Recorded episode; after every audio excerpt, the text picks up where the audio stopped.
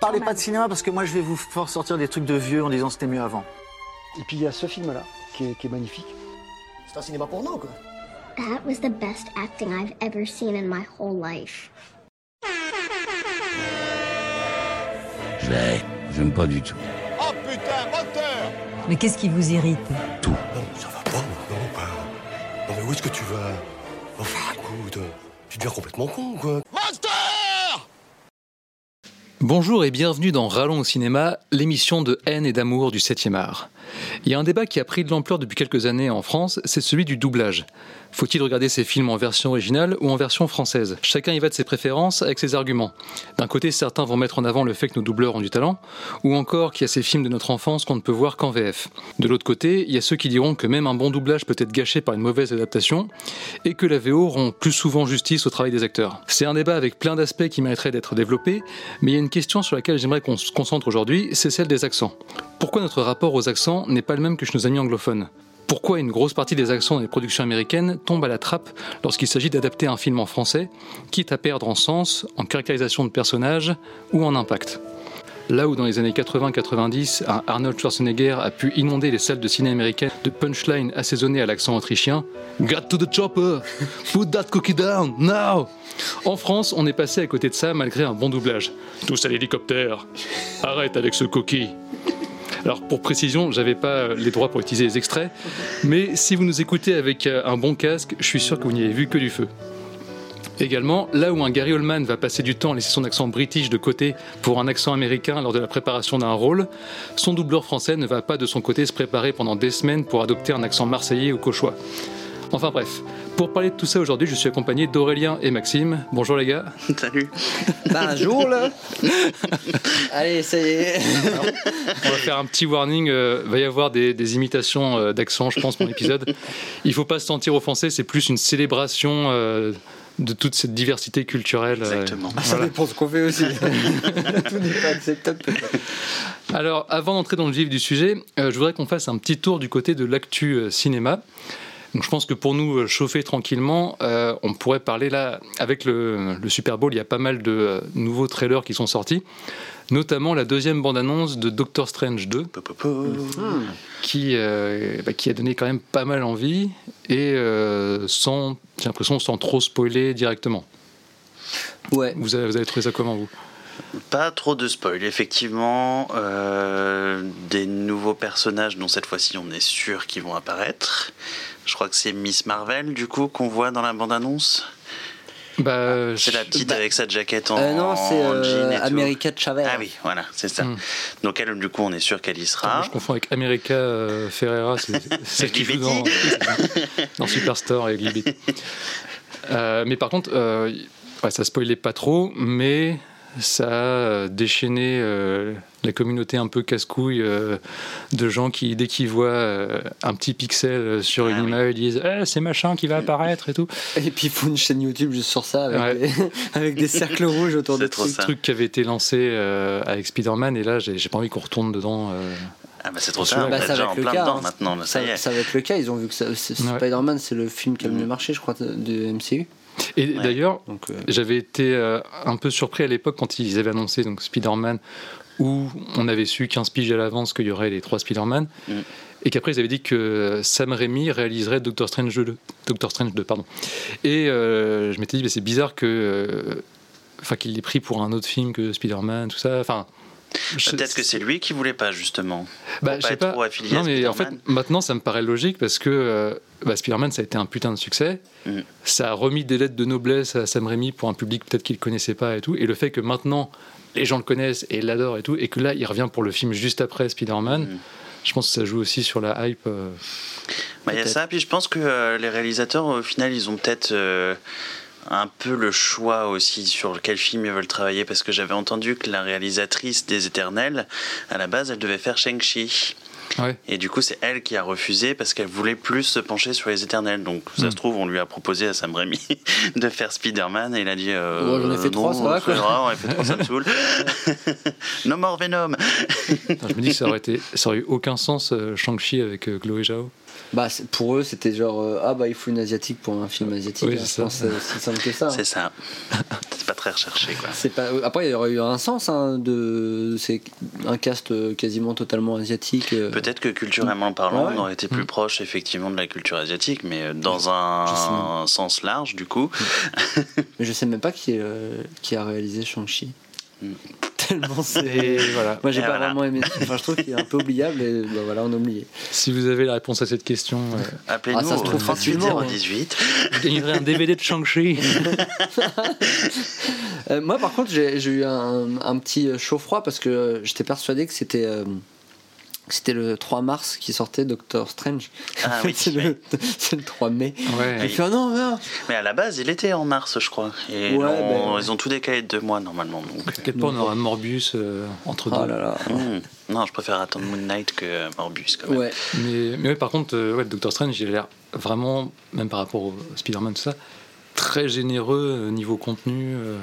Bah, J'avoue, quand tu vois la bande-annonce, euh, T'as l'impression qu'il y a 15 films, ça euh, part dans c'est- 30 milliards de sens tout en étant cohérent en même temps. Ouais. Enfin, T'as l'impression que ça va durer 8 heures et qu'il y a énormément de contenu, ouais, comme tu dis. Par contre, euh, et alors, je suis content parce que c'est ce que je demande à la phase 4 depuis le début.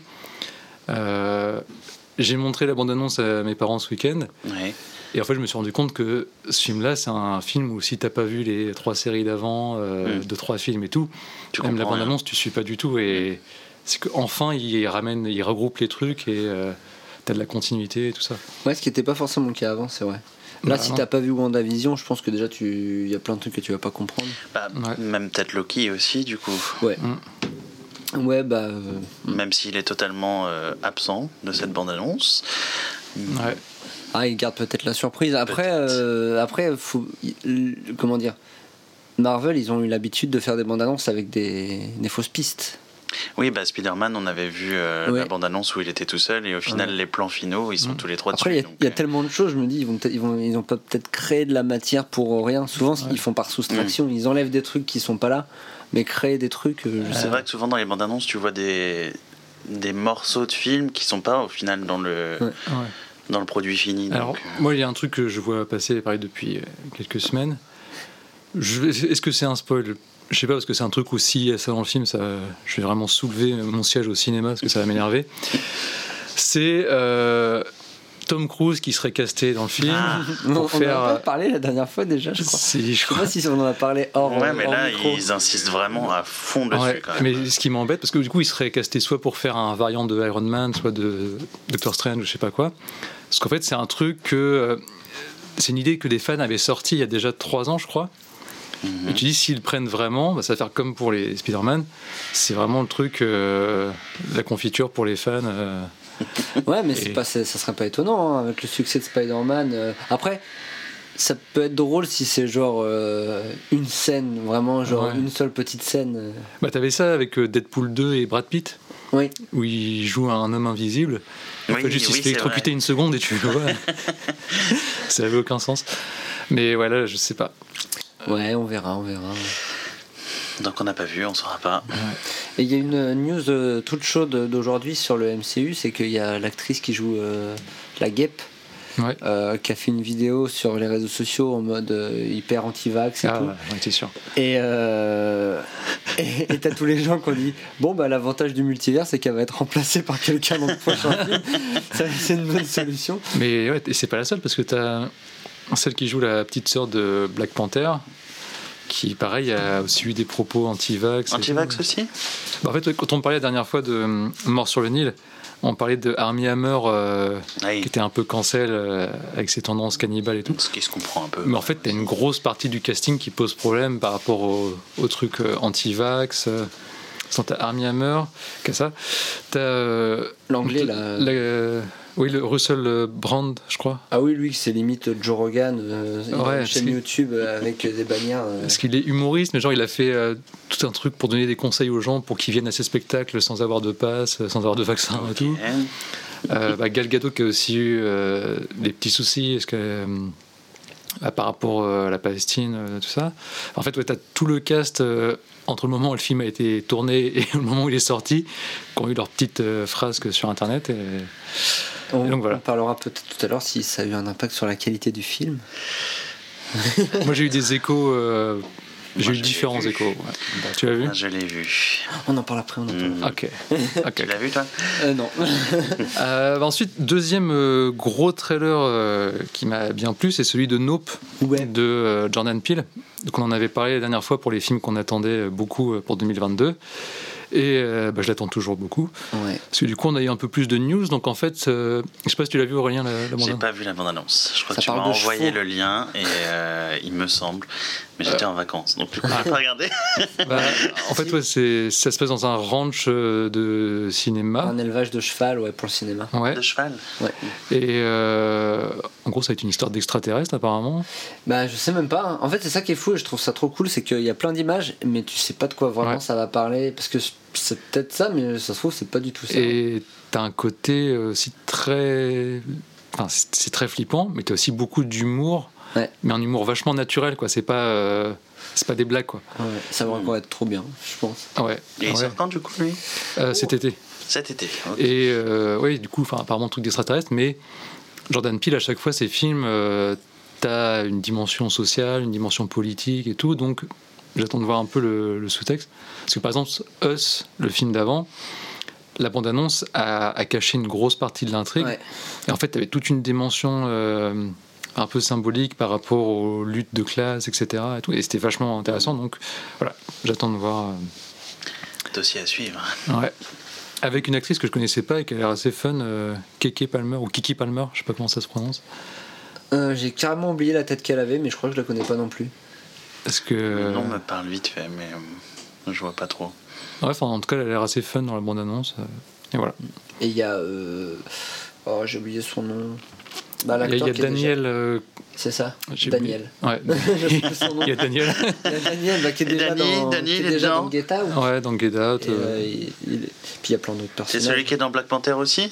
Dans Black oui, Panther, il joue. euh, je crois que c'est le mec de Okoye qui trahit. ça. euh, ouais. C'est ça, c'est son Donc pote lui, Daniel, alors, pote d'enfance euh, qui, euh, qui Ouais. trahit, mais qui en fait à la fin détrahit. Enfin, Mm. Ouais. C'est lui, Daniel. c'est ah, à chaque force de dire Daniel, je pense à, à Samina Seri dans Taxi. Ah ouais, la ref. Je l'imagine dans le ranch. qu'est-ce qu'ils font ces putains d'extraterrestres D'ailleurs, euh, la version américaine de Taxi, il a gardé l'accent marseillais ou pas Ah, ce sera le dossier de la semaine. C'est ma rubrique de 30 minutes, j'espère que vous êtes prêts. Et euh, alors sinon, grosse news qui moi me, fait énormément plaisir, donc je vais la placer maintenant, ce sera le point David Lynch de la semaine. Parce que là, il y a euh, Steven Spielberg qui prépare son prochain film, The Fablesman. Et David Lynch a été annoncé au casting, ce qui est euh, cool et ce qui est très rare, parce que c'est très rare qu'il joue, euh, bah, qu'il fasse l'acteur, surtout dans des trucs qui ne sont pas réalisés par lui. Et là, en fait, il jouerait euh, John Ford, donc le gros réalisateur de western des années 30, tout ça. Et déjà, effectivement, j'ai vu des photos de John Ford vieux et ils ont vraiment la même tronche. Et en fait, le film Fablesman, ce serait un film autobiographique de Spielberg sur son enfance, tout ça. Et, Et, J'avais lu. ouais. Et donc apparemment, il aurait euh, rencontré John Ford quand il était petit, et du coup, euh, il voudrait faire un, un peu ça. Et ce qui est intéressant, alors, il y a des théories qui sont fondées sur rien, et en vrai, je pense pas que ce soit vrai, mais ça, ça me fait marrer, ça me fait, enfin, pas marrer, mais je trouve ça intéressant comme théorie. Il y en a qui disent que vu que c'est un film autobiographique, et que apparemment il caste euh, ses copains réalisateurs et tout dedans, est-ce que ce serait pas le tout dernier film de Spielberg? Hein. avant une petite retraite À mon avis, moi, il va faire comme Miyazaki. hein. Je pense qu'il va mourir pendant la production d'un film. Il va, il va. Enfin, c'est horrible de dire ça, mais ce genre de mec, je le vois pas s'arrêter. euh. Mais il est pas mort Miyazaki? Justement. Ah. Non mais, non, mais c'est, ma... oui, ah, je, suis allé un peu vite en besogne. Moi, parce que ma théorie, c'est que Miyazaki, à chaque fois, il dit que c'est son dernier film, il en fait un dernier. Ouais. Sauf que malheureusement, un jour, il, bah, il, il va y passer, quoi. Ah ouais, bah, mais à, mon avis, je pense que ça va être des réalisateurs qui auront un film qui va sortir après leur mort parce qu'ils. Enfin, Ouais, je les vois pas s'arrêter, euh, s'arrêter d'eux-mêmes, quoi. Ou alors peut-être, euh, t'as peut-être raison dans le sens où ça va peut-être être son dernier film en tant que réal, Hmm. mais je le vois avoir toujours un peu, euh, au moins les mains dans la prod de, Ouais. de trucs, quoi. Mais c'est c'est fou parce que ouais, toute cette génération-là, ils, ils continuent à faire des films. mais même Francis Ford Coppola, personnellement, je pensais qu'il était mort depuis au moins 20 ans, là, qui va refaire un nouveau film. Eh, là qui va refaire. eh, Bah, le qui va il va refaire faire un- un autre film. eh. dis donc. Attends, son dernier, c'était Dracula ou il en avait fait un après? Ah non, il en a fait plein. Non, après. il en a fait d'autres après. Dracula, ça date des années 90. Oui. Oui, mais justement. Non, non, après, il en a fait plusieurs. euh, il en a fait un il y a peut-être 10 ans, je crois. Euh, je, vais- je, je vais fact-checker ça. Bah, D'ailleurs, Coppola, il a fait une déclaration récemment, dans la lignée des, déclarations un peu euh, boomer euh, de Scorsese et compagnie, où il disait que les films Marvel. Je faudrait prendre la voix de Sardou pour ça. Les films Marvel, c'est tous la même chose et tout. euh.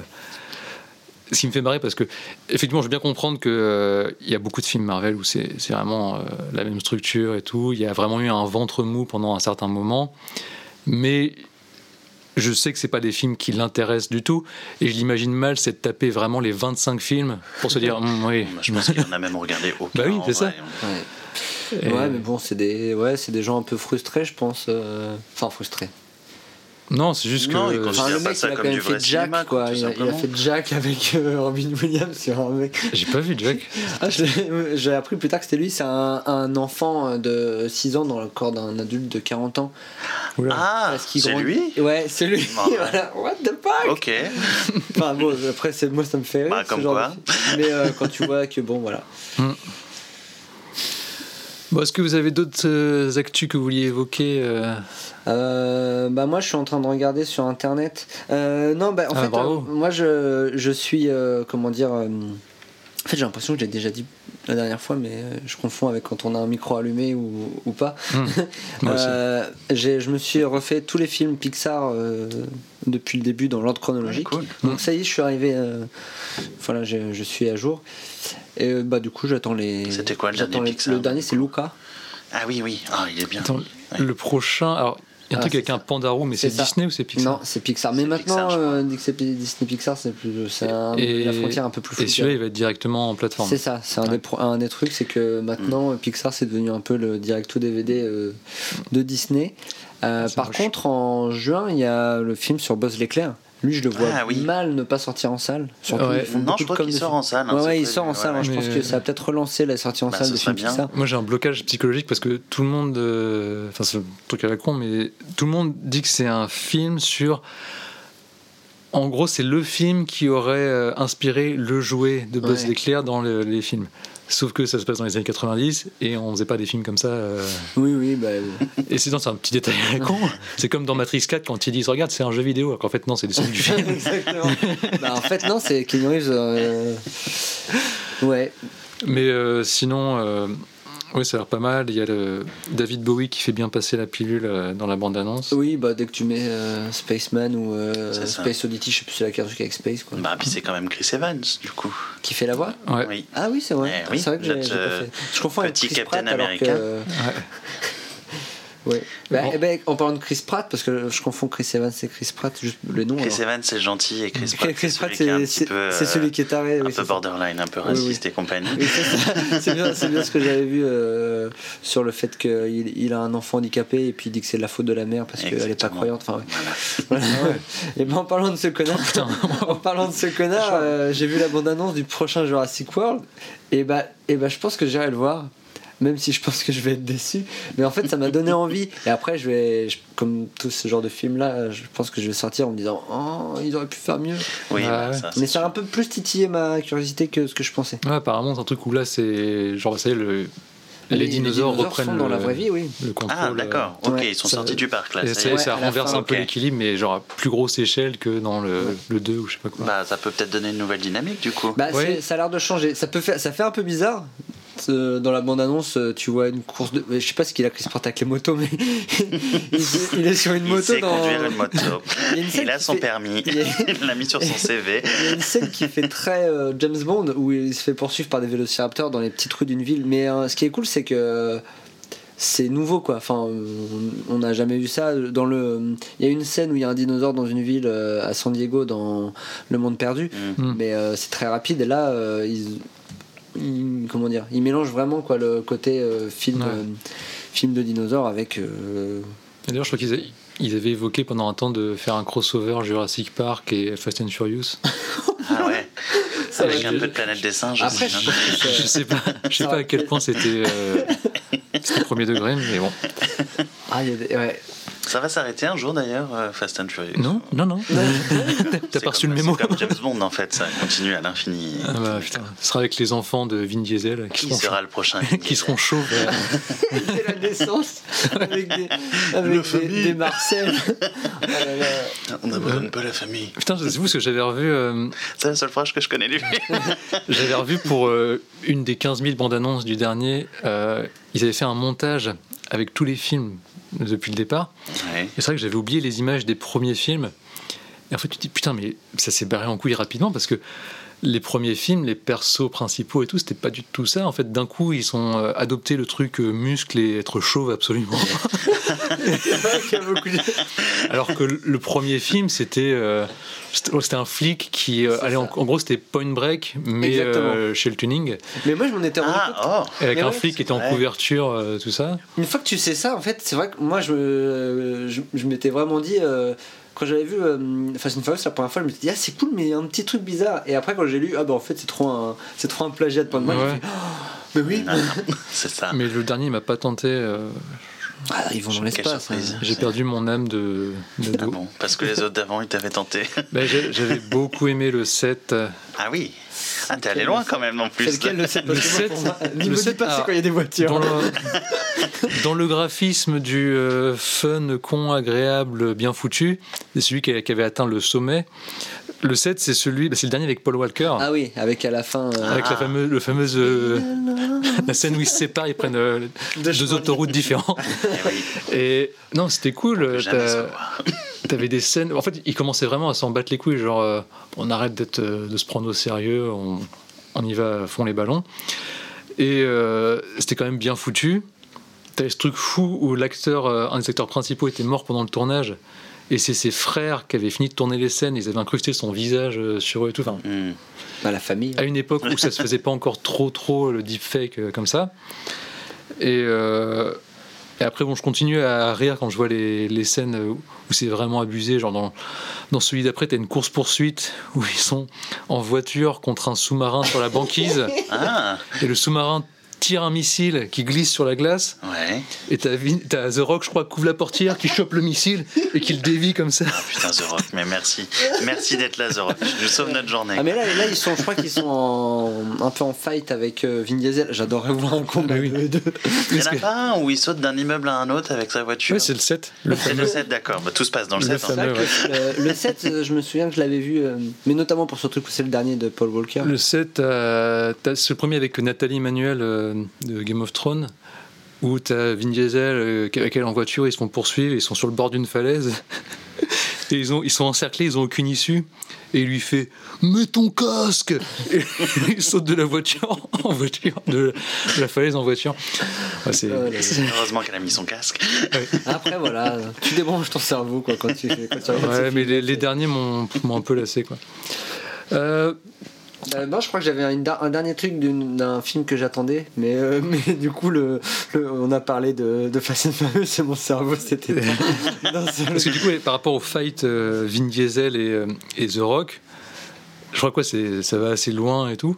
Mais apparemment, The Rock, c'est vraiment un teubé dans la vie.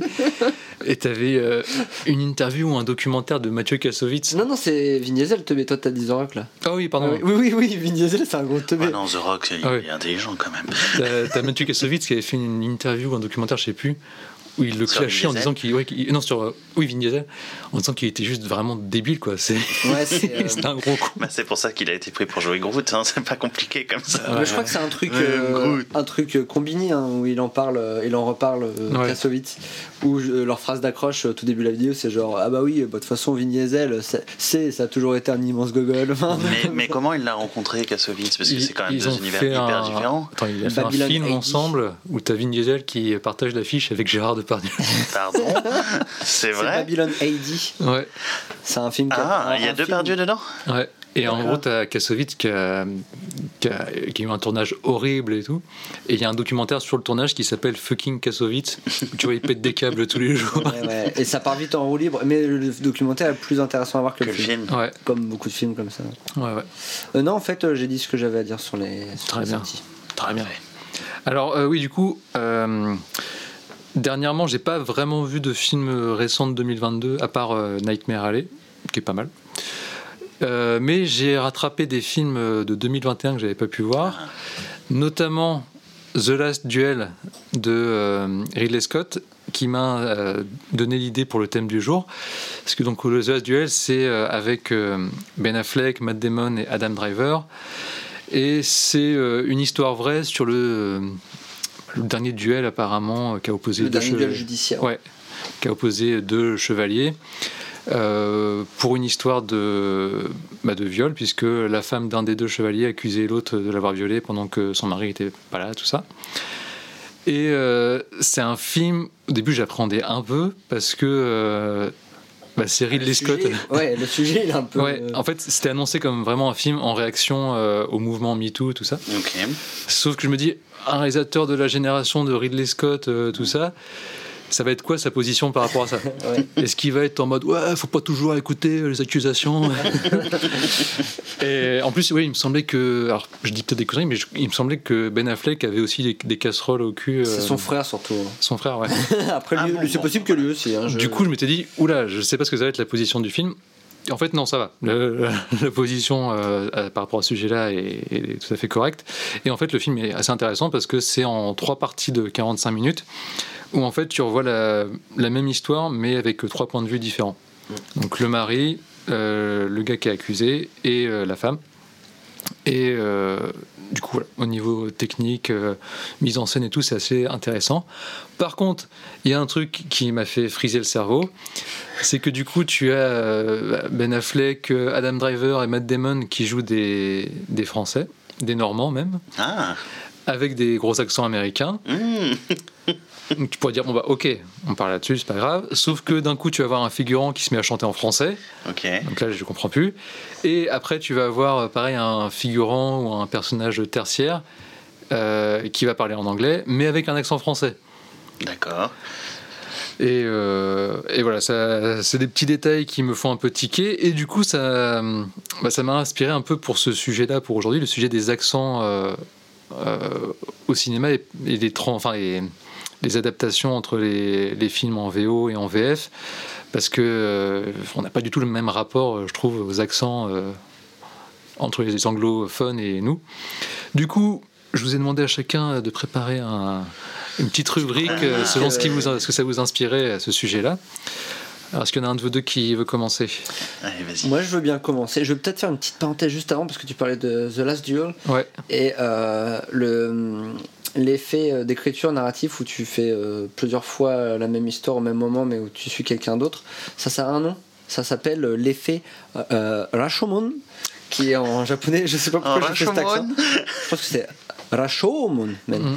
Et, euh, et en fait, c'est un film Rashomon qui est- date de 1950 et c'est souvent euh, cité euh, comme l'un des premiers à utiliser ce truc-là. D'accord. Et, et j'aime bien ce genre de, de Parce narration. que c'est. euh, parce que je le savais, hein, je l'ai en DVD, je te dire. Et euh, J'ai fait la vague de ciné. ok. oui, c'est un peu. euh, oui, c'est totalement la même narration. Et là, c'est une histoire où. ah, Il y a un gars qui se fait tuer, il me semble. Sa femme. Sa voix off qui dit Vous vous demandez quand même peut-être comment j'en suis arrivé là. Non, il y a, bah, sa, sa femme accuse euh, un, un gars, un samouraï ou je sais pas quoi, et du coup tu as le procès, où là tu as la version de l'accusé, la version euh, de la femme euh, du gars qui se fait tuer, et la version du fantôme euh, du gars qui s'est fait tuer, et, parce que c'est japonais, et du coup il paranormal. euh. Et bah, et bah moi je l'ai pas j'ai voulu faire mon malin sauf qu'en fait je l'ai pas vu donc je vais le mettre dans ma liste euh, des films avant. il est pas mal. Donc toi, tu sors des références sans, les avoir- avoir non, vu. mais c'est ça parce qu'en fait à chaque fois que j'entends ce truc là sur euh, ce type de narration je me dis il faut peut-être que je le vois ce film. ouais, est c'est bien. un Shumon de ouf. Euh, comme ça je Donc qu'est-ce que c'est Rashomon aujourd'hui? Allez on change. Je viens de faire un kidnapping de l'émission. Allez, allez. Non, alors du coup, je reviens, je, je ferme la parenthèse. Euh, donc, sur les accents, Mm. euh, donc dans ton introduction, euh, tu parlais d'un vaste sujet que je n'ai pas préparé sur la VO et la VF, mais euh, moi, je, je vais parler de voix française, mais pas dans des VF, mais dans des VO, c'est-à-dire euh, qu'est-ce qui se passe quand, dans un film, alors je veux dire américain de façon très globale, mais ça peut être dans un film anglais ou dans un autre film, qu'est-ce qui se passe quand, dans un film étranger, on fait venir de la langue française? Alors, euh, petite question, est-ce que vous avez le souvenir d'un de, de langue française parlée dans un film? Oui. Oui, dis-moi. Euh, là, brûle pour point, euh, Captain America et le soldat de l'hiver, je bah, crois. en fait, ça va être mon sujet. Et, c'est vrai Et gros canadien, quoi. Exactement, Ouais. bah voilà. Et, et toi, Nathan, j'ai pas préparé, donc Bah, moi, me dire tout. mon, mon film préféré, Maman, j'ai raté l'avion 2, où t'as le gamin qui est assis dans l'avion à côté d'un Français. Ou alors c'est un. je- Ah Oui, oui, non, oui, c'est deux. oui, oui. Et le gamin il parle pas français. Et le mec il lui raconte sa vie. Genre, eh bah, tu sais, moi une fois j'ai fait ça. Enfin, je sais plus ce qu'il dit, mais c'est en français, c'est très bizarre comme scène. Oui, oui, oui. C'était un Euh, bon accent ou c'était un mauvais accent? Je crois que c'était un vrai français, mais je suis Ah. pas sûr. Je alors c'est fou parce que je l'ai revu il y a pas longtemps, mais je, je me souviens plus. Je crois que c'est un peu du charabien. Je crois que c'est genre Ah ouais. ah bah tu peux coller avec mes un peu ça.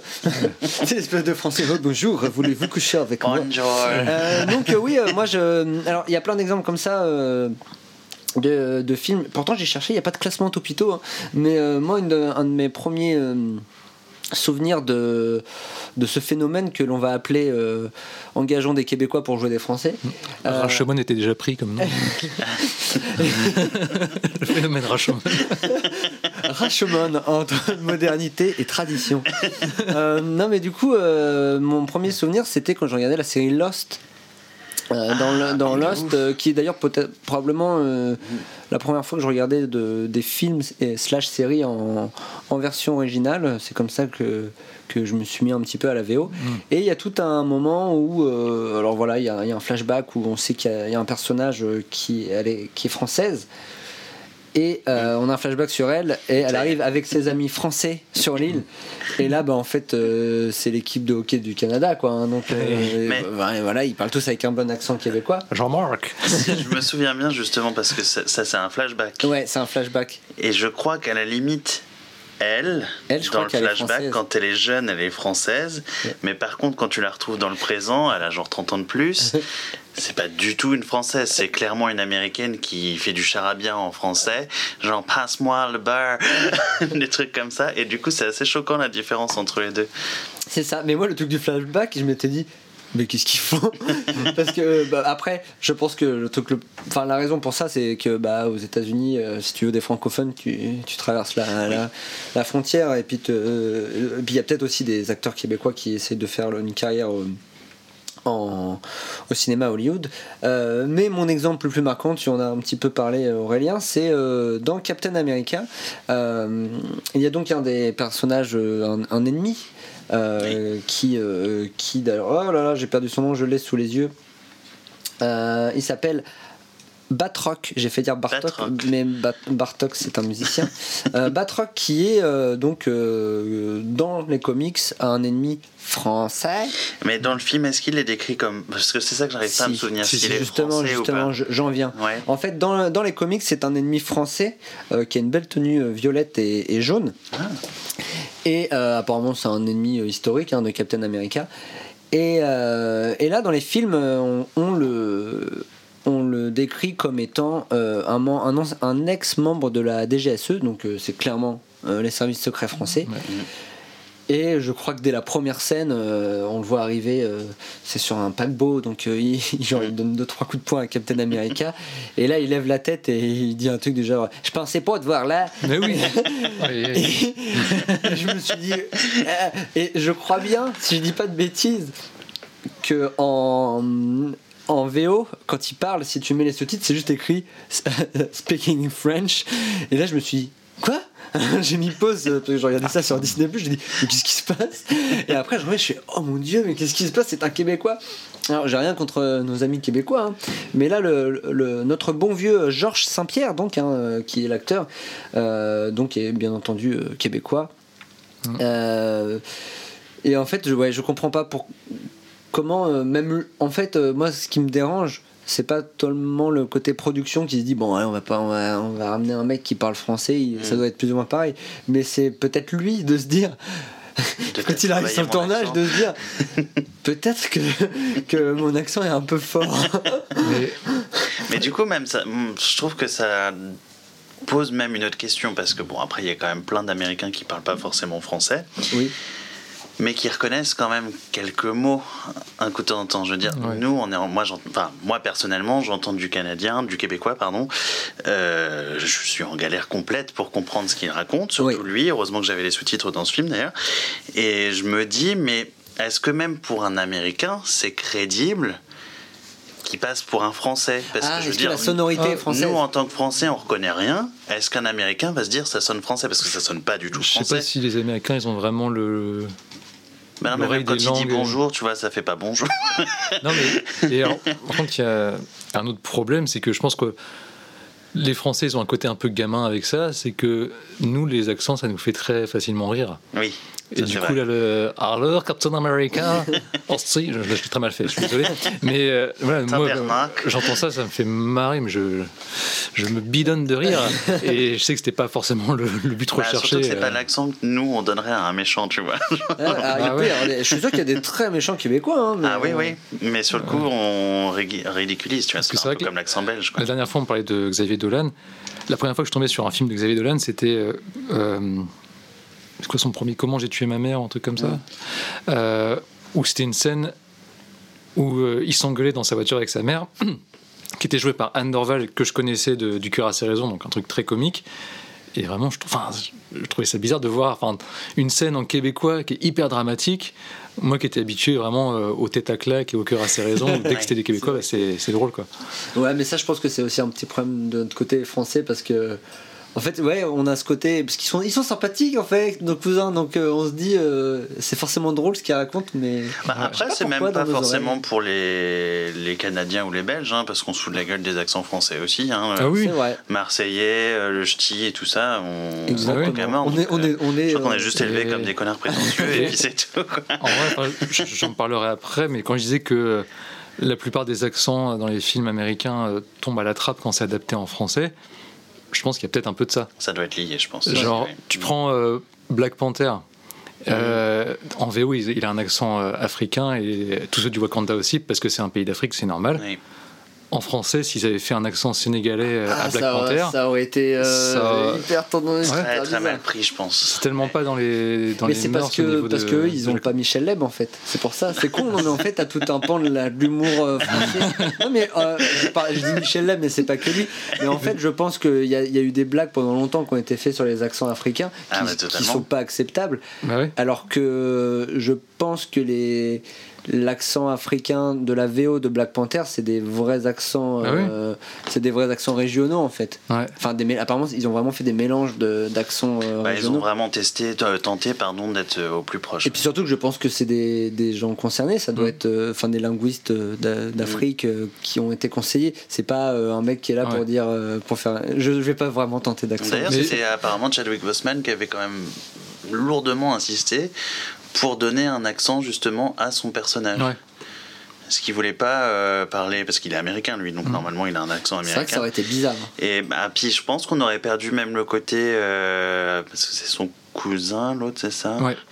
Tu vois, on aurait perdu euh, le côté euh, vraiment euh, afro-américain qui affronte justement un, un africain de pure souche sur le coup, Mhm. avec la différenciation des accents, c'est beaucoup plus prononcé Ouais. justement dans la version originale que, qu'en VF. En fait, on perd tout ce côté-là même en VF. donc. Je crois que pour les accents en VF, il y a eu deux périodes parce que là, du coup, je vous dis, enfin, ça, ça, des fois, oui, mais c'est très souvent skippé les accents. euh, Enfin, je vous dis, j'en, parlerai après. Mais dans les années 80 et tout, tu as eu à l'inverse des moments très freestyle avec des accents quand même assez racistes. euh. Bah, beaucoup pense, l'Asi- euh, les asiatiques. Beaucoup, hein. Tu vois, par exemple, clair. tu parlais de Michel Leb, mais le gamin euh, asiatique qui jouait dans Ah les oui. Goonies et dans Indiana, euh, Oui, Moon Moon, Indiana ouais. Jones, ouais, Ah oui, ah oui, qui, non, mais c'est- qui était doublé avec un gros accent, euh, fait l'accent chinois et tout ça. Ouais, ouais, je l'ai, je l'ai en Et en là. plus, il était doublé par un mec de 40 ans. Mr. Jones, Mr. Jones. C'est trop ça, c'est tellement ça. Ah non, mais là je l'ai en VF. je l'ai en- Oui, je l'ai en VF. Voilà. Non mais même dans les dessins animés, hein, euh, dans les dessins animés quand on était jeune dans les années 90, t'avais des enfants des fois qui avaient vraiment l'accent, Mm. l'accent entre guillemets asiatique euh, hyper raciste. Quoi. Après, South Park le fait toujours, mais bon, South Park, ils sont dans une zone grise. Ouais mais vu qu'ils se moquent de ces gens-là en fait, euh, après, je- ah donc tu justifies ça en se moquant, bravo, très bien. non, mais après je, je- ça fait longtemps que j'ai pas regardé South Park. Moi, ça m'a fait toujours marrer de voir à quel point il partait en roue libre avec le père de Kyle, je crois, Ouais. où ils lui ont fait un gros accent pied noir. euh, Ouais, ouais, ouais. mais ouais, mais bon, euh, c'est South Park, donc. euh, C'est ça. ouais. Ça rentre dans l'humour, ça rentre dans l'humour aussi de, ce- de cette série. Mais... ouais. C'est vrai. Mais c'est vrai que ouais, l'adaptation des accents, c'est c'est compliqué. Quoi. Je pense que ça dépend aussi de l'histoire des pays. euh. Mm. Mais pour, pour ce qui est de la, de la VF, euh, euh, ça ça n'a rien à voir, mais j'ai envie de faire une parenthèse. Euh, j'ai regardé, donc, euh, je vous ai dit, euh, des films Pixar. Mm. Et là, c'est plus pour la. C'est une grosse parenthèse, hein, mais c'est plus pour l'adaptation. Enfin, le, comment ils appellent ça? Quand tu localises en fait une, une version euh, d'un film, c'est-à-dire que par exemple Mm. pour un film, pour la doublage français d'un film, Ah, tu vas faire des selon le ouais, pays. C'est un nom, je crois, euh, et donc tu vas faire des blagues un peu françaises. Ouais. Tu vas devoir adapter euh, pas seulement, enfin le, le texte, mais aussi euh, le Euh, contexte. par exemple, comme dans le dessin animé euh, Vice Versa, où en version américaine, elle n'aime pas les brocolis, je crois, elle veut pas le manger, mais du coup, ça marche pas au Japon parce qu'ils adorent Ah les oui. brocolis. Donc, ils ont changé, ils ont mis un autre légume, ils ont Ouais. même carrément changé ouais, Ouais. l'image C'est vrai que j'avais. pour adapter. Ça, j'avais Ouais. vu Ou ça il y a pas longtemps. Il n'y avait ouais. pas dans Captain America, euh, Je- il a la liste des trucs euh, culturels qu'il doit rattraper parce Ouais. qu'il a été en coma ça, pendant euh, des, des décennies. Il y a Jean-Claude François dedans. Oui, il y a Louis de Funès. Et... Non, c'est vrai, j'ai jamais fait attention. En fait, son Louis carnet de de notes, il change selon les pays. Et ouais, en français, t'as Louis de Funès, tout, ça n'a aucun sens. Vache. McFly et Carlito, c'est. Comment ça se fait que j'ai jamais vu ça, c'est un truc Bah, ça- en fait, je pense que par contre, si tu le vois genre sur Disney ça change pas. C'est- C'est c'est vraiment la version. Et euh, euh, si tu l'as en DVD mais que tu regardes la VO par exemple, du coup tu crois qu'ils bah, l'ont on va faire des essais. l'image d'origine On va faire les deux, je vais tester les deux. Ah, je sais pas, ouais. Mais euh, oui, oui, j'avais- vu ce truc-là, c'était assez fou. euh. Et, euh, et moi, il y a un truc qui m'énerve, c'est quand. Euh, c'est quand ils- on fait ce qui s'appelle du star talent, donc de caster des, des stars pour faire le doublage, euh, alors que bah, il y a plein de, de doubleurs, pardon, de comédiens de doublage. Mm. Ce Ah sont oui. avant tout Mm. Des comédiens. Euh, ils nous le répètent suffisamment dans les, dans les, dans les interviews, mais j'aime beaucoup ce, ce métier.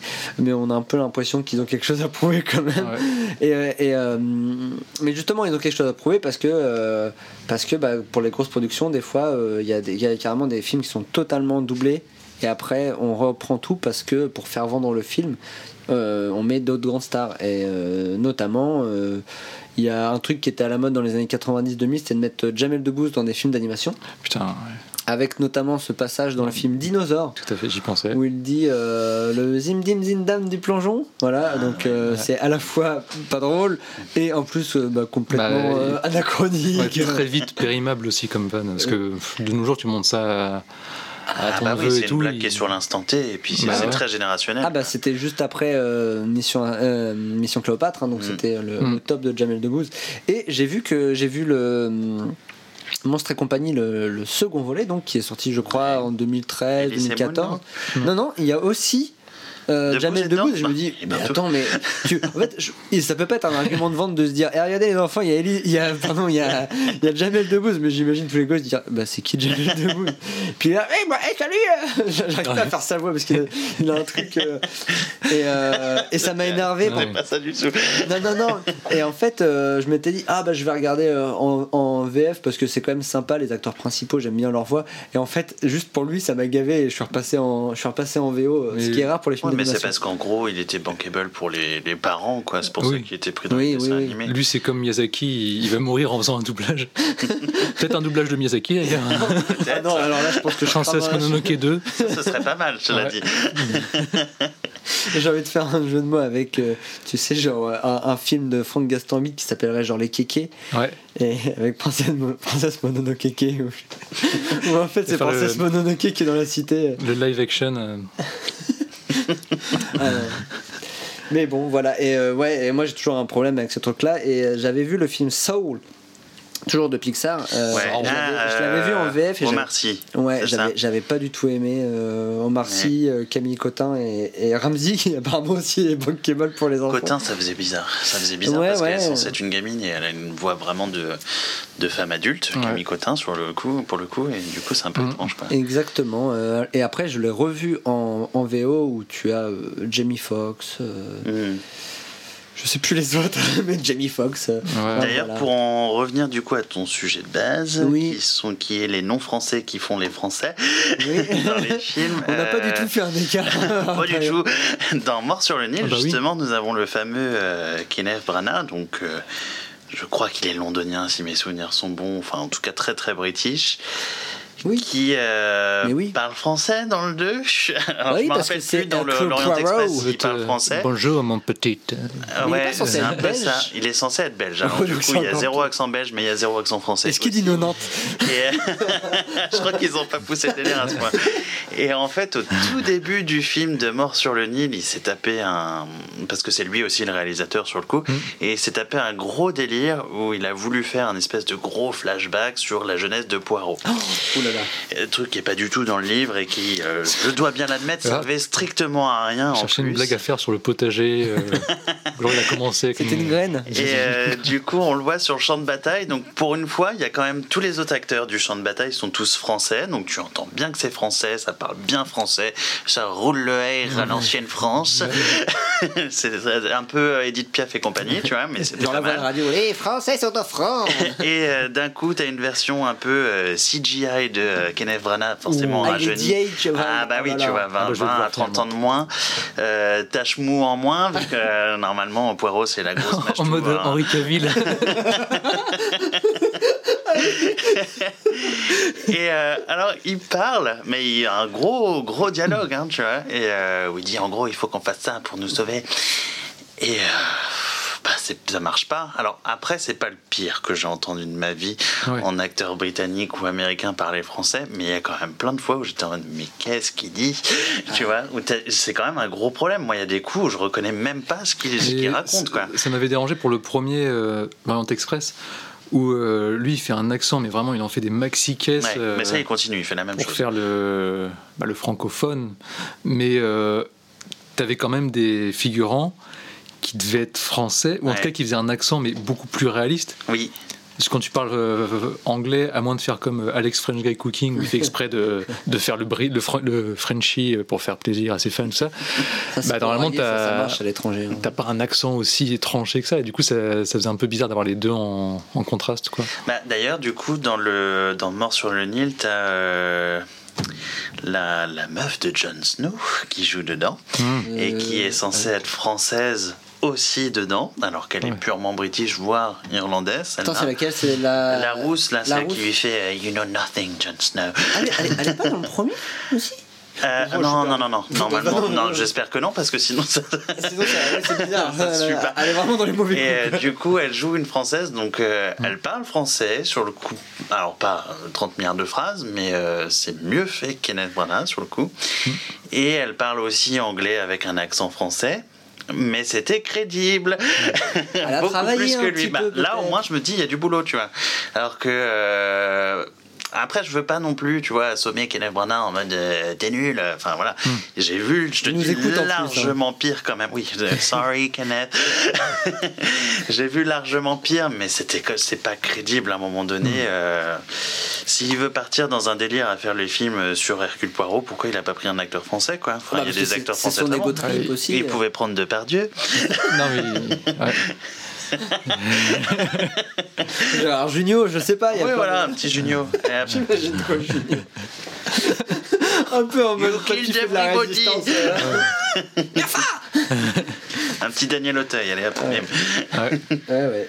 Et euh, j'ai envie de faire plein d'accents. Non, mais ouais, je- et j'ai l'impression. euh, Alors, je sais pas si c'est pour se moquer de. Parce que Hercule Poirot était très souvent interprété euh, au cinéma, dans les séries, tout ça. Oui, Et je sais pas si les autres avaient aussi euh, un accent nul comme ça. j'ai pas de souvenir. Ça Et fait je- trop longtemps avez-vous vu le film euh, à couteau tiré? Oui. Knives Oui, Out oui, oui. où le personnage qui a un ersatz de Hercule Poirot a aussi un accent, mais j'ai l'impression que c'est pour se moquer de ça. Mais c'est un accent un peu à moitié inventé. Enfin, il, Oui, oui, c'est un il accent. Il, il a l'air trucs, euh. d'être plutôt du sud, mais il, a aussi un truc euh, bah, européen. c'est- c'est James Bond c'est d'ailleurs, James Bond, qui ouais. fait ce Mais je pense que justement, le personnage a pour but de se moquer d'Hercule Poirot. Bah, c'est pas très français par contre son accent, mais il y a une grosse alternance entre. Euh, alors après, c'est peut-être juste lui qui est mauvais au niveau des accents, hein, mais entre l'accent british, qui est son accent d'origine, Ouais. et un accent américain un peu sudiste. et Ouais, Je dirais, compagnie. je dirais Cajun. même un accent cajun, ouais. Ouais. Un accent Ouais. cajun, parce que les cajuns parlent français. C'est quoi l'accent euh, cockney? Cockney, c'est Londres. C'est dans le sud de Londres, oui. Ah oui, bon, c'est pas ça. Donc, C'est euh, l'accent euh, I've got school. Ah, ça c'est Manchester. Et, euh, et donc ouais, euh, j'ai l'impression que, ça- que le personnage, enfin même de toute façon le film se moque un petit peu de, de ce genre de film là. C'est pour ça qu'ils lui ont mis un accent. euh. Oui, je pense. Mais après, il y a, cool, il y a une, Ah, ouais, très il y a une suite qui va sortir directement sur Oui. euh, Netflix. Ouais, qui a coûté. Ah non, un- directement sur Netflix Ouais, apparemment, pas ciné appara- Non. non. non et apparemment euh, ouais ils ont mis ils ont mis le ils ont mis le le budget. beaucoup de budget dessus. euh, en, il est énorme. en grosse partie dans les poches de Daniel Craig. Oui, ouais, ouais, je sais plus Ah. combien il a pris, il faudrait Ah ouais, c'est- Ah, c'est énorme. Et d'ailleurs, on le voit, euh, on voit quelques images dans la- l'espèce de grosse bande-annonce de malade que Netflix a sorti. Euh, on, on en parlera peut-être. Après, euh, moi j'ai pas aimé, mais je me suis dit, ah, ils savent communiquer quand même. Euh, en Ouais, gros, ça c'est une bande-annonce où tu vois des scènes des prochains films euh, Netflix qui vont sortir. Et au milieu des scènes, tu vois les acteurs qui regardent la caméra. en mode, Et alors, comment ça va Et c'est spécialement pour la bande-annonce et c'est trop bizarre. Mais après, ils ont, ils ont Ça géré donne parce pas que. envie là-dessus. Non mais par contre, d'un point de vue de la com, ils sont, ils sont super balèzes parce que ça veut dire qu'ils ont prévu depuis le début de faire un spot Ouais. exprès. Et euh, donc j'imagine que pendant le tournage, ils ont alors là c'est, le euh, jour spot Netflix, donc vous faites une scène et en fait c'est juste Mm. pour la. Mais euh, En même temps, je pense qu'ils sont un peu orientés maintenant euh, comme Disney+. En fait, ils ont un plan de, Bah- de, de, de tournage qui est prévu sur au moins les 5 Ah oui. prochaines années. Ils ont un quinquennat devant eux, voire. euh, Ouais, ouais, mais c'est la première 10 ans fois même. qu'il l'assume comme ça, je trouve. Ouais. Et euh, même si la plupart des films, j'ai l'impression que c'est des, des copies d'autres films euh, qui ont Mm. marché, mais avec d'autres acteurs. euh, D'un point de vue com, je trouve qu'ils ont, ils ont fait fort. Après, il y a, peut-être un film qui m'intéresse dedans, c'est justement Knives Out 2. Mm. Donc, euh, donc voilà, petite. Ouais, euh, du coup, je savais pas qu'il allait sortir sur Netflix, tu vois. Ouais, Ouais. ouais. Et euh, moi, je veux bien finir ma chronique euh, en disant que la queen du doublage, euh, c'est, ça reste quand même Jodie Foster, qui, euh, qui Ah bah. se double elle-même parce qu'elle est, euh, elle est bilingue. euh. Parce qu'elle est parfaite. elle est, ouais, elle est Zéro géniale. accent, euh, elle est et c'est marrant parce que quand, on- quand tu le sais, tu peux détecter un petit peu c- certaines touches de, Ouais. de sa voix. Mais, euh, mais en fait, depuis que je suis gamin, je, Ouais. je me rends compte que je l'entends parler français Mm. quand elle se double. euh, Et c'est trop cool. C'est vrai que c'est la chance qu'on a, du coup, c'est euh, quand même qu'une actrice américaine se double elle-même en français, quoi. Et Ça, puis surtout, quand même- euh, enfin, dans euh, Un long dimanche de fiançailles, elle joue une française Oui. et ça, ça passe tout seul. Ah bah, Bah oui, ça passe. pas, ouais, ouais, Ouais. elle- Mais c'est un peu euh, comme euh, Diane Kruger, tu vois. C'est euh, Ouais. les deux qui parlent quand même vachement bien Ouais. français, qui ont un Mm. tout petit accent, mais c'est vraiment, si tu veux, euh, chipoter, parce Ouais. qu'au final, t'entends- moi j'entends rien. Hein, Jodie Foster ou euh, Kruger, on entend Ouais. que dalle, un niveau Mm. Ah, ils sont balèzes. Ouais, ils sont forts. Alors que nous, euh, We Speak Like This, euh, José Garcia dans euh, Intouchable. Non, attends, un castre, un- Merde. Ah, attends. Insaisissable. Ça. Mais en anglais, c'est quoi? C'est pas The. C'est euh, Euh, Now You See Me. Ah oui, bon, bah, ok. Ah oui. Pas du tout euh, Untouchable. D'ailleurs, ouais. Ils n'ont pas réussi à avoir euh, Robert Downey Jr., du coup, ils ont pris, euh, Ouais. ils ont pris José Garcia. Ou de la version Wish. Bah oui. Après, moi, moi, je- moi, ça me fait rire quand t'as des gens qui jouent vraiment des Français et qui jouent vraiment l'accent bien français. Enfin, quand des Français jouent et qu'on leur dit allez, mettez les curseurs de l'accent Bah, français. C'était Moi, qui avec lui. C'était Mélanie Laurent ou Thierry qui était dedans aussi Mélanie Laurent. Oui, bah voilà. Mais au moins, tu vois, ils ont pris des Français et euh, ça passait bien. Ah oui, bah oui. I don't, I don't understand what is going on. Bah, Miniver, hein. Ouais, toi, Aurélien Alors, Qu'est-ce que tu nous as euh, préparé moi, du coup, je vous emmène sur le débat interstellaire de la vie euh, entre justement les acteurs, actrices américaines qui essayent de se la jouer british et les acteurs british qui essayent de se la jouer américain du coup. Alors c'est un débat, j'ai fait de petites recherches euh, qui remontent quand même de jusque faut remonter jusqu'à 1939 avec le fameux film Autant en emporte le vent. Parce que Vivian Lee, qui joue du coup Scarlett O'Hara, le personnage principal du livre, est en fait londonienne. Alors que pour resituer un peu l'histoire, autant en emporte le vent, ça se passe quand même dans euh, l'Amérique euh, coloniale, avec les plantations de coton. Donc on a un accent américain quand même très sudiste, très poussé, qui équivaut peut-être un peu euh, à un croisement du Texas aujourd'hui. Ouais, je pensais à Matthew McConaughey. euh, C'est ça, ouais, exactement, ce serait tout à fait ça. Et du coup, euh, malgré un, un casting hyper poussé, parce que c'était euh, le film le plus attendu, et d'ailleurs je crois que même encore aujourd'hui c'est le film le plus vu de tous les temps, ouais euh, si- au cinéma, si tu remets euh, les do- le prix de les- des places de l'époque par rapport au Mm. prix d'aujourd'hui, normalement il est toujours au-dessus de Avatar et compagnie. Donc Mm. euh, c'est qu'il a quand même fonctionné de dingue. Avatar et compagnie, je crois que c'était la suite de Monstres et compagnie. Ouais. Pardon. mais ils bleus. et du coup, c'est euh, Vivienne Lee qui a remporté euh, le rôle. Et ben Vivienne Lee, c'est pas du tout faire un accent sudiste. Et d'ailleurs, Vivienne Lee n'a même pas essayé de faire un accent sudiste. N'a même pas essayé même de faire un accent américain de base non plus. Clairement, elle a fait. euh, C'était purement, euh, purement londonien, quoi. C'était très british. c'est bizarre parce que, enfin, je sais pas, c'est comme si nous on faisait un film euh, qui parle d'un. Je pas, par exemple, un film sur le débarquement qui se passe en. Normandie avec des paysans euh, normands, tout ça, et qui te sortent euh, un accent euh, marseillais ou marocain ou je sais pas quoi. C'est bah, exactement ça. hein. Ouais. Bah, en fait, apparemment, ce qu'ils ont privilégié pour cette actrice-là, c'est vraiment le ressenti. Ouais. Euh, ça correspondait vraiment à la, la vision de euh, Victor Fleming, qui est celui qui a aussi fait euh, euh, Jeanne d'Arc et compagnie en film, et euh, qui du coup, lui, avait vraiment cette vision un peu de gamine euh, pourri gâtée. euh, et du coup, elle l'incarnait super bien. Donc, euh, il a privilégié Vivienne Lee par rapport à des actrices américaines qui, elles, avaient vraiment l'accent pour le coup, mais euh, Ouais. qui ne dégageaient pas ce que lui recherchait. Quoi. Et on retrouve la même chose en 64 dans Mary Poppins.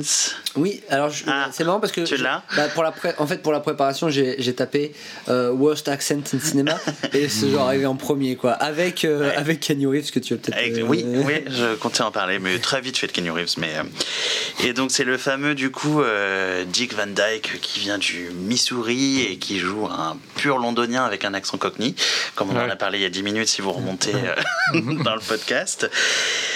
Euh, voilà, un accent cockney qui est pas du tout euh, cockney. Enfin, c'est très, euh, c'est- enfin, c'est le cockney très poussé, enfin hyper caricatural et euh, limite on sait même pas au final quelle est la provenance de cet Ouais. accent. Ouais. Alors, surtout qu'en plus, Mary Poppins, c'est très. euh, le, comment dire, l'identité londonienne est très importante. Ah. Ça se passe à Londres, il y a, il y a un Bah, truc ça. très anglais. Bah, surtout que euh, le, bah, Mary Poppins elle-même, du coup, c'est vraiment le gros accent euh, très londonien, mais plutôt bourgeois, elle, dans ouais, une un peu, intonation. euh, euh, un peu le truc de royal, quoi. Oui, c'est ça, très euh, reine d'Angleterre. Et là, d'un coup, bon, lui, il est censé être aussi euh, le mec qui nettoie les cheminées, donc il va pas avoir un accent de bourgeois, mais euh, d'où l'accent cockney. Mais euh, clairement, c'est totalement loupé de sa part et il a été décrié. Ces deux-là, d'ailleurs, sont décriés euh, perpétuellement dans l'histoire des accents. Donc. c'est le gros débat à chaque fois en mode est-ce qu'on doit prendre un acteur anglais pour jouer un personnage américain ou est-ce qu'on doit prendre un américain pour jouer un anglais? Parce qu'en plus, enfin, et va-t-il y arriver, surtout? Il doit, est-ce que le... les accents ont quand même une grosse euh, importance dans les pays anglophones, et même au niveau du théâtre, tout ça, bah, que ce soit le, le- le théâtre euh, anglais ou euh, bah, quand tu vois enfin, tous les acteurs qui viennent du théâtre anglais, qui jouent dans des, des gros films, justement, qui peuvent euh, choper différents styles de jeu, différents accents, Ouais. etc. Ou même aux États-Unis, on parle tout le temps de l'acteur studio, où pareil, ils ont appris à incarner différentes façons de, de jouer, etc. C'est quand même bizarre du coup qu'ils laissent passer des, des gros trucs comme ça. Bah, je te dis, ouais, pour euh, Autant n'emporte le vent, c'était, euh, il a privilégié à mort du coup euh, ce que ce que la perso- ce que l'actrice dégageait, et puis euh, tant pis pour l'accent, quoi. Mais euh, je, je sais pas, est-ce qu'on Est-ce que estime maintenant du ça coup que c'est un manque de respect aussi, peut-être pour euh, Bah, quand- bah, moi je trouve que dans Autant n'importe le vent, euh, vu que aussi l'endroit, euh, le fait que ça soit un truc très sudiste, Mm. Moi je sais pas comment les gens l'ont pris, mais euh, mais comment dire, c'est quand même assez important quoi. bah, après, ok. vous l'avez vu Autant n'emporte le vent Non, J'ai vu un, j'ai pas envie. un, résumé de, un résumé de 4 heures qui le détruisait. Pourquoi tu regardes pas le film Il est moins long. tu regardes un résumé Parce qui est plus long que le film. Non, c'était marrant, il y, y y avait des blagues et tout, c'était plus divertissant, je pense. euh. Parce que moi je l'ai vu, donc je l'ai vu en VF et en VO aussi, parce que ça correspondait au moment où euh, bah, euh, je voulais apprendre l'anglais, donc je regardais en, en VO. Sur le coup, moi, ça m'a pas choqué parce que euh, bah, 1939, c'est une façon très. euh, tous les acteurs ont une façon hyper théâtrale en fait de Mm. jouer, où euh, ils roulent les airs à fond les ballons, alors que clairement aux États-Unis ça n'existe pas les roulements de airs, et que ça fait vraiment pièce de théâtre. Et je trouvais que même les accents sudistes, on les avait pas. Ouais. Et la limite, les seuls accents qu'on avait, c'était du coup les esclaves où ils avaient un accent euh, surdimensionné Ah et ouais, ouais. extrêmement caricatural. Mais moi, ça m'avait pas choqué. Hmm. Mais après, je suis pas américain non plus, donc je peux pas être forcément choqué là-dessus. Peut-être que si je le regarde aujourd'hui, parce que mon oreille est un peu plus affinée aussi au niveau des accents, peut-être que je serais un peu plus en mode genre, Hmm, c'est vraiment pas terrible, Viviane. hein. Mais euh, à l'époque, moi, ça m'avait pas choqué en tout cas. Parce que je trouvais que ça, ça correspondait bien à ce que tous les autres personnages dégageaient. Parce que pour moi, ils parlaient tous avec un accent très, euh, très british et pas du tout américain. Quoi. Donc, euh, mais en tout cas, je sais qu'elle est hyper décriée et qu'il y a quand même énormément d'acteurs à chaque fois qu'ils ont un backlash complet, euh, généralement dès la bande-annonce des films qui vont sortir ou. Ouais. euh, ou ce qui arrive souvent par exemple à Emma Watson, où en gros dès qu'elle joue un personnage américain, en gros euh, on la critique d'office sans avoir vu le film, notamment pour euh, son dernier film Les quatre filles du docteur March. Euh, alors j'avoue, quand j'ai vu la bande-annonce, je me suis dit, euh, cocotte, tu t'es pas foulé. Mais après, en ayant vu le film, c'est un passage dans le film où elle imite un chauffeur de salle euh, en Angleterre en fait. Donc c'est pour ça qu'elle reprend un accent anglais. Donc une fois que tu as vu le film, euh, ça se comprend un peu mieux. Après, euh, Emma Watson n'est pas non plus la fille la plus douée pour faire un accent américain. Ouais. Je trouve que c'est, elle a un petit peu le problème de pas mal d'acteurs d'aujourd'hui qui ont un accent anglais justement hyper poussé, parce qu'elle a un accent quand même très reconnaissable pour le coup. Ou euh, quand ils tentent de faire un personnage américain, ils vont avoir euh, des mots qui vont bien sonner américain, mais dans la totalité de la phrase, Hmm. en fait, ça fait british à mort, quoi. T'as juste quelques mots un coup de temps en temps, mais inversement aussi. hein. D'ailleurs, les Américains, quand ils parlent anglais, ça fait ça aussi. En gros, c'est euh, toute la phrase fait très américaine et t'as quelques petits Ouais. mots un coup de temps en temps, un peu à, à la british et, et hop, ça passe. Démerde-toi avec ça, quoi. Donc, euh, donc voilà, il y en a quand même plein qui sont décriés. Je sais pas si vous, vous avez des acteurs qui vous ont un petit peu euh, Bah, perturbés en VO et euh, qui font une langue, euh, qui font la langue de l'autre pays. bah euh, bon, c'était pas vraiment ça, mais euh, je- je- désolé pour la blague, mais Timothée Chalamet Oui. dans Le Roi, où euh, lui il joue euh, Henri V, donc euh, roi d'Angleterre, Ouais. et euh, alors il est d'origine franco-américaine. Ouais. Et donc il va parler anglais et à certains moments français. Et en face, tu as Robert Pattinson, qui est anglais et qui joue euh, le dauphin euh, français. et qui, Pourquoi vous avez et pas qui- changé, quoi qui justifie en disant non, mais j'aime bien parler anglais, je préfère euh, votre langue, tout ça. Mais du coup, Chalamet, il doit avoir un accent british alors dedans s'il est Euh, oui, mais de toute façon, enfin, quand il parle français de base, Timothée Chalamet, il n'a pas un français très. euh, Ouais. bah, il fait quand même beaucoup de fautes niveau intonation, Oui, bah, prononciation, pas, tout ça. C'est donc euh, ouais, il fait très peu de phrases en français. À la limite, c'est pas choquant vu qu'il est censé être anglais euh, dans le film. Sinon, euh, ouais, je disais Gary Oldman dans l'intro qui euh, bah, a souvent switché américain euh, Ouais. anglais. Tom Holland fait ça aussi du coup. Ouais. Tom Holland, il marche bien. Il fait partie des gens euh, qui y arrivent super bien, euh, comme euh, bah, Benedict Cumberbatch. qui y arrive super bien aussi. Il y a quand même des acteurs, par contre, qui y arrivent très Mm. bien, d'autres qui y arrivent pas du tout. On peut en venir à ton Keanu Reeves de tout à l'heure, si tu veux. C'est dans Dracula, hein, c'est ça? Ouais, dans Dracula, Mm. où clairement, euh, bah, c'est juste une horreur, quoi. Du coup, limite. Mais lui, on se demande Arrête même coup, s'il sait jouer ou Ouais, pas, parce ouais. qu'il en arrive à un stade où ça fait genre je récite mon texte, et c'est absolument atroce, quoi. C'est un des films où ouais, on se pose le plus la question. euh, parce que tout le monde adore Keanu Reeves, c'est vrai qu'il est très cool. Mais euh, est-ce que c'est un super acteur euh, en soi? Bah voilà, la question se pose, c'était est-ce que il sait pas faire l'accent et du Mm. coup ça fait pourri parce qu'il y arrive vraiment pas? Mais limite, on a plutôt l'impression que c'est juste un mec qui sait pas jouer du tout en fait Bah, dans ce film-là. C'est souvent ce qui est questionné hein, chez. Moi j'aime beaucoup le, le question, gars, quoi. mais ouais, il est un petit peu étrange. Alors, moi, moi, si, moi je, j'ai l'impression que j'ai plus de souvenirs d'acteurs britanniques qui font tellement bien l'accent américain qu'on oublie qu'ils sont pas américains. Oui. Donc je suis tombé sur une liste, il y a même des jeux. ouais.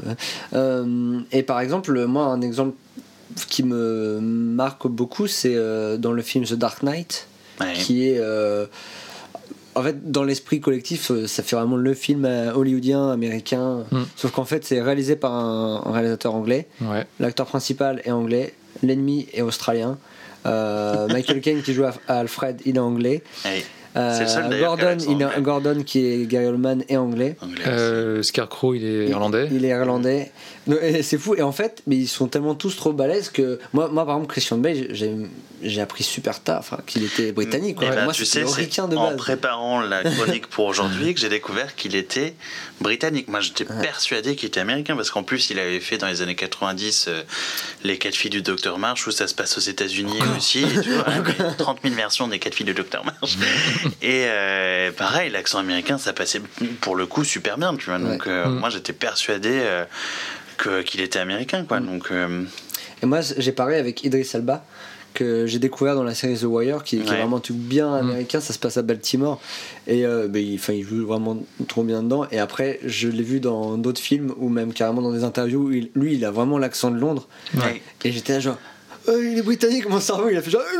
Bah, je crois qu'il est cockney, lui, en plus. Ouais, ouais, je crois qu'il est cockney et, euh, et j'ai trouvé ça trop, euh, trop classe et je me suis dit bah en fait euh, je, je n'y ai vu que du feu quoi. Hmm. Moi, j'ai plus d'exemples de de- d'acteurs qui y arrivent bien que d'acteurs qui où ça foire quoi. Henry Cavill est britannique par Ouais. exemple. Bah, euh, Ouais. Et ouais, et Tom, ouais, euh, Tom Hiddleston, Ouais. pareil, il, britannique. il y avait une vidéo où il se faisait habiller pour un shooting ou je sais pas quoi, Ouais. et il s'amusait à passer d'un accent à l'autre, mais genre il en faisait 4 Un ou jeu. 5. enfin, il devait faire, euh, je sais pas, peut-être euh, écossais, irlandais, américain, tout ça, et puis j'irais bien. quoi. Mais ouais. Mais, mais c'est des vrais acteurs. Après, je pense que quand t'es acteur euh, anglais, Mm. Euh, que tu fais du cinéma, je pense que c'est un peu le truc à. Enfin, je pense que si t'as pas ça sur Je ton pense que CV. si tu as envie de percer, effectivement, euh, ne serait-ce qu'à Hollywood, enfin, tu, Ouais. tu travailles le truc, quoi, enfin, à un moment donné. Mais euh, après, par contre, ça pose quand même aussi la question du. est-ce que. Est-ce qu'ils veulent est-ce pas le qu'on travail n'est pas des obligé Américains de... bah, Oui, non, mais même dans l'autre sens aussi, du coup.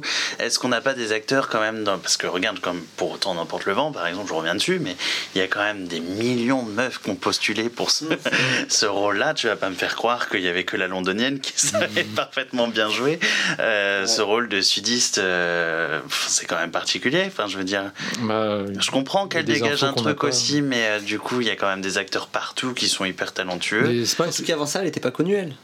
Je crois pas. Donc c'est même Je pas. crois qu'elle était connue, mais c'est dans le théâtre, pas Ouais. dans le cinéma. Donc c'était pas genre on va l'apprendre parce que ça va nous faire venir des gens. c'est Non, même pas. Ouais. C'est- Oui, c'est parce qu'aujourd'hui, aussi- ça peut être ça aussi, du Ouais. coup. C'est pas aussi elle qui avait fait euh, un film où euh, t'avais un personnage, t'avais le- la mère et sa fille. Et en fait, dans la vraie vie, les actrices, elles avaient que un an ou deux d'écart ou un truc comme ça. Et Impossible. du coup, ça la foutait hyper mal. Mais, euh, Mais enfin, avec elle. mamie. Ça, faudrait qu'on fasse un sujet là-dessus. Ouais, il y en le a plein de films prochain peut-être. Ok, let's go. Euh, mais c'est vrai que mais nous on n'a pas trop ce truc là parce que bah, euh, enfin, le français, euh, à part euh, en Belgique, en Suisse et puis au Canada, finalement. Ouais, mais t'as quand même des films français où euh, t'as des acteurs qui doivent prendre un accent et ça fait un peu foireux. Je sais pas, t'avais pas euh, Guillaume Canet qui avait fait un film où il prenait l'accent euh, du sud. euh, C'était un truc très dramatique, euh, je sais plus quoi. Bah, je sais que dans le. Des petits mouchoirs. non, parce qu'il a pas d'accent. Non, il est mort. Il est- plus. il est pas- il est pas dans les petits mouchoirs. Il est pas mort, il est pas dedans. C'est le réalisateur, pardon. J'ai- ouvert les yeux, genre j'ai raté quelque chose. Il est mort. Il faisait un accent sur le tournage pour déconner. euh, Il faisait action. Ok. Non, c'est Ah ouais, c'est un c'était une sacré. blague. ah, sacré Guillaume Canet. Non, par contre, c'est vrai que moi, j'ai pas euh, de souvenirs dans le cinéma français. Bah, euh, très récemment, Valérie Lemercier qui fait euh, Céline Dion.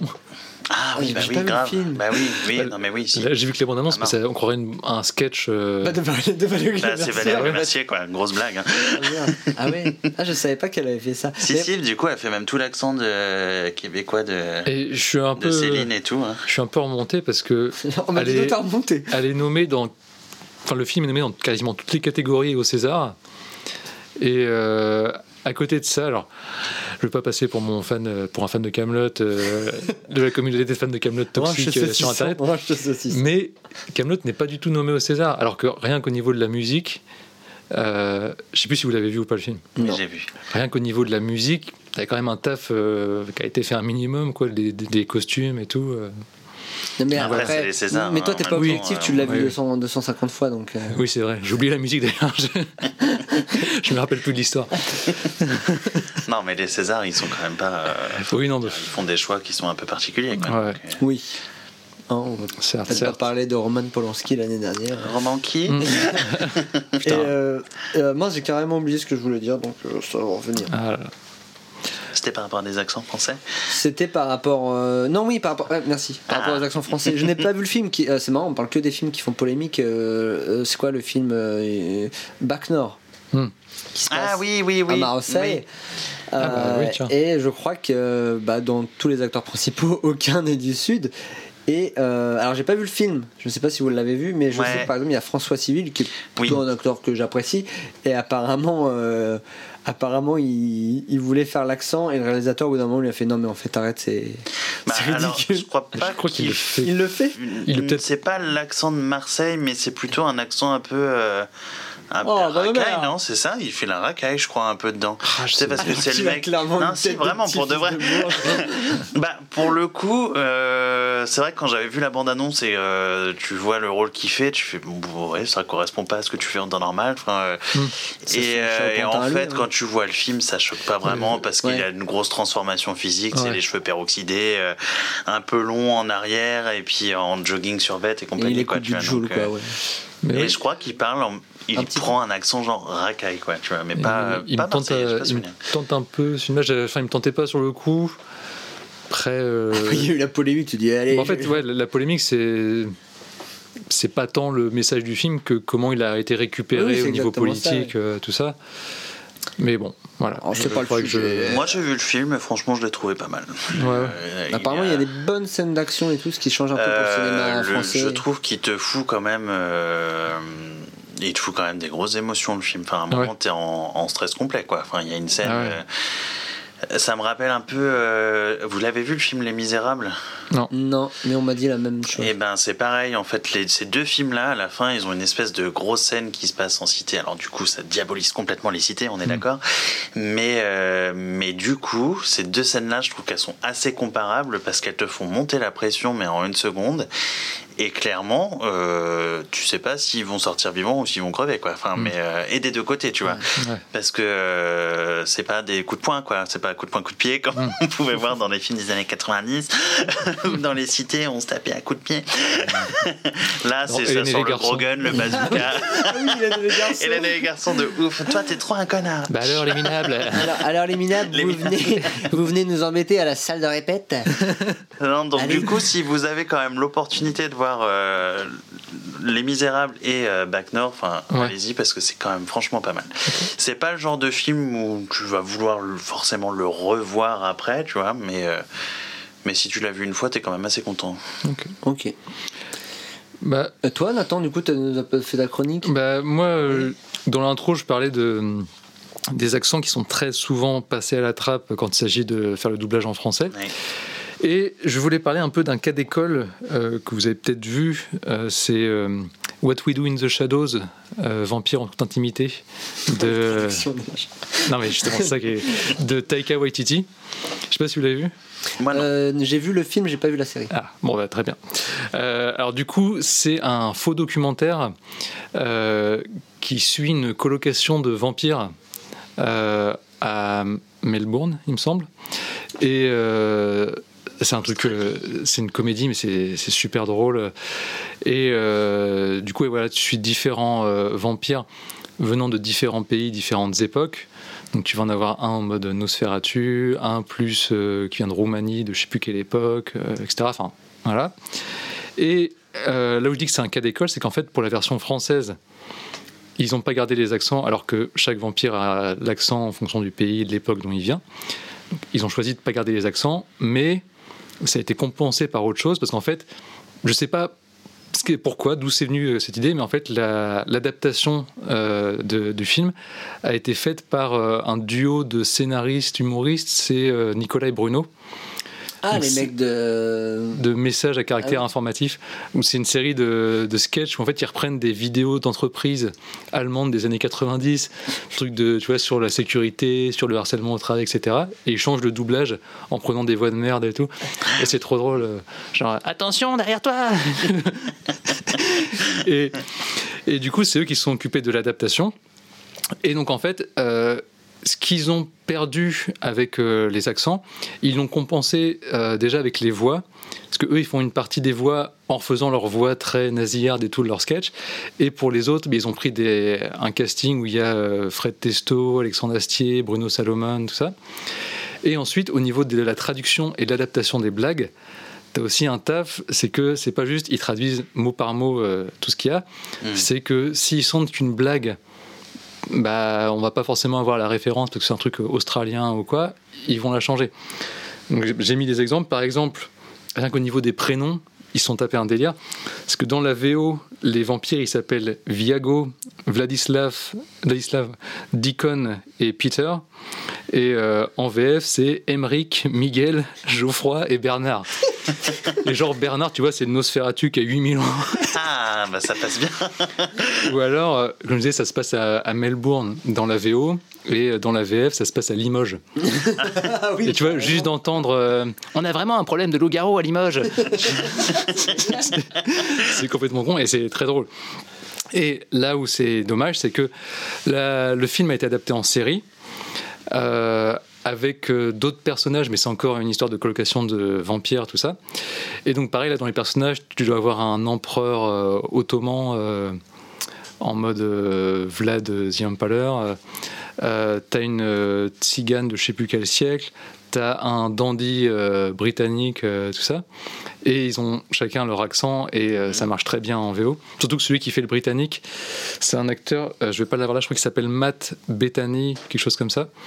Et ce mec-là, il me, il me bute de rire parce que à chaque fois que je l'ai vu dans un film ou une série, il joue tout le temps le même personnage avec la même voix et tout. Il a un accent très poche britannique.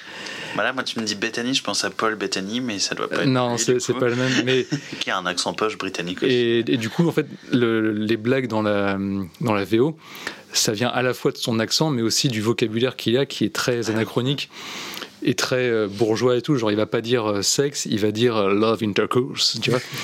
et, euh, C'est son champ lexical aussi qui change. Ouais, ouais. ça. mais du coup, pour la VF de la série, ils n'ont pas, ils ont pas gardé les accents. Et là, c'est c'est plus les mêmes mecs qui bossaient sur l'adaptation. Du coup, il n'y a aucun travail d'adaptation pour compenser euh, Ah, cette ils, cette ils font perte. comme ils font aujourd'hui, quoi. en Ouais, fait, où et- ils traduisent et puis point. Ouais, ils ont juste un accent neutre et du coup tu perds énormément. Mm. Et euh, d'ailleurs, bon, c'est pas un gros spoil, mais les trois vampires du film font un petit caméo dans un épisode. Je sais qu'il y a un autre tout gros truc aussi qui Et, oui. ils font un caméo dans un épisode et euh, pour la VF, ils n'ont pas fait appel au même doubleur. Du coup là, c'est des voix un peu random. euh, qui sont pas très marrantes et euh, même t'en as un ils lui ont fait un cheveu sur la langue tu comprends pas pourquoi et tout et du coup ouais c'est un Ils ont tenté. C'est un cas un peu d'école, donc vraiment, c'est, je vous enfin, je vous recommande le film et la série. La série en VO et le film, faites les deux parce que euh, les deux font rire, mais pas avec les mêmes blagues et, Mm. et c'est intéressant. Quoi. Mais c'est un vrai travail d'adaptation, pas juste de copier-coller. Ouais. Et là, Euh, ouais, Ils ont dû se dire, bah, de toute façon, on peut pas coller, donc Ouais. on va partir en, partir freestyle. quoi. ouais, ils sont vraiment partis en freestyle. Quoi. Mais en même temps, du coup, c'est un vrai travail parce que euh, moi, je trouve qu'il y a quand même plein de fois quand il y a des blagues en VO.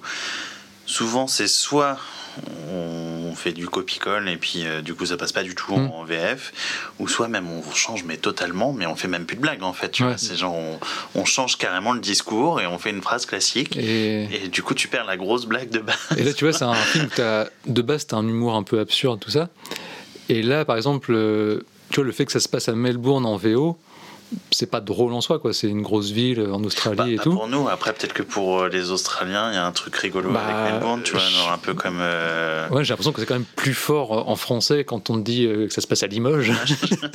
c'est une bonne idée, quoi. Oui, parce que Melbourne, c'est pas du tout un truc de- c'est une grosse ville, hein, c'est pas, pas un truc Bah, peut-être pour eux, je sais pas, il y a peut-être, faudrait demander, eh, si on a des Australiens qui nous écoutent, Et, euh, Et si vous voulez regarder leur travail sur euh, message à caractère informatif, euh, il y en a un qui est très bien pour commencer. Je crois que c'est Destination finale à la compta ou un truc comme ça. c'est vraiment les vidéos de sécurité. euh, euh, bah, d'entreprise quoi où tu as des accidents mais très très mal faits très mal joués genre il tombe de l'échelle il fait ah Ah oui. c'est avec les voix genre oh non comment on peut faire pour contrer la mort et donc J'ai vu quelques trucs, c'était c'était très marrant.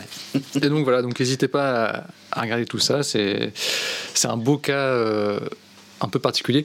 Je crois qu'il y avait eu un peu la même chose euh, avec Wayne's World, où ça avait été adapté par euh, Dominique Farrugia et Alain Chabat, Mm. où tu as certaines blagues où tu sens vraiment que c'est eux qui ont sorti leur truc euh, au moment de traduire. Quoi. Mais c'est important justement aussi de de réadapter par rapport au pays aussi parce que euh, Bah ouais. euh, certes du coup tu peux peut-être des fois t'éloigner un peu du Mm. produit d'origine mais en même temps si tu arrives à trouver quand on parle de blagues par exemple si tu arrives à trouver des blagues qui par contre fonctionnent dans ton pays à toi même si tu as changé le discours de base au final tu gardes l'esprit aussi Et en vrai, ce film-là, du coup, a pas mal marché en France grâce à ça. Ouais. Et c'est ça qui a fait découvrir à pas mal de gens de Taika Waititi, avant que ça devienne la, la méga star ultra populaire, euh, tout ça, tout ça. Thor Thor, et puis là, je pense qu'il va être euh, beaucoup chez Disney, un peu Ouais. partout, Star Wars, machin. Qui va faire l'Incal aussi. Qui... Bah, Un cal, il ouais. est pas en train de faire euh, je crois qu'il fait Charlie et la chocolaterie là en ce moment Aussi Oh la Il vache. a avec, combien avec de- Timothée Chalamet Il a combien de c'est lui qui fait ça Ben, c'est possible, en tout Je cas c'était c'était annoncé. Ouais. Ouais. Oh là là. En fait, eh, on a deux émissions, on a déjà parlé beaucoup de fois de Timothée Chalamet. ça. il Ouais. est partout Timothée On va l'inviter un jour. Ouais. Euh, alors du coup, on a fait euh, l'actualité, on a fait le, le sujet du jour. Euh, J'aimerais bien qu'on finisse avec des recommandations de films que vous avez vus récemment. Donc ça peut être des films qui sont sortis là ou des films que vous avez rattrapés. Euh. On a vu beaucoup trop de choses avec Aurélien, donc ça, Ah ouais. on, on- on- Euh. on a dû se forcer à vraiment en prendre très très peu. Voilà. Alors, Euh, moi j'ai Tic Tic Boom. Ah, ah, très bien.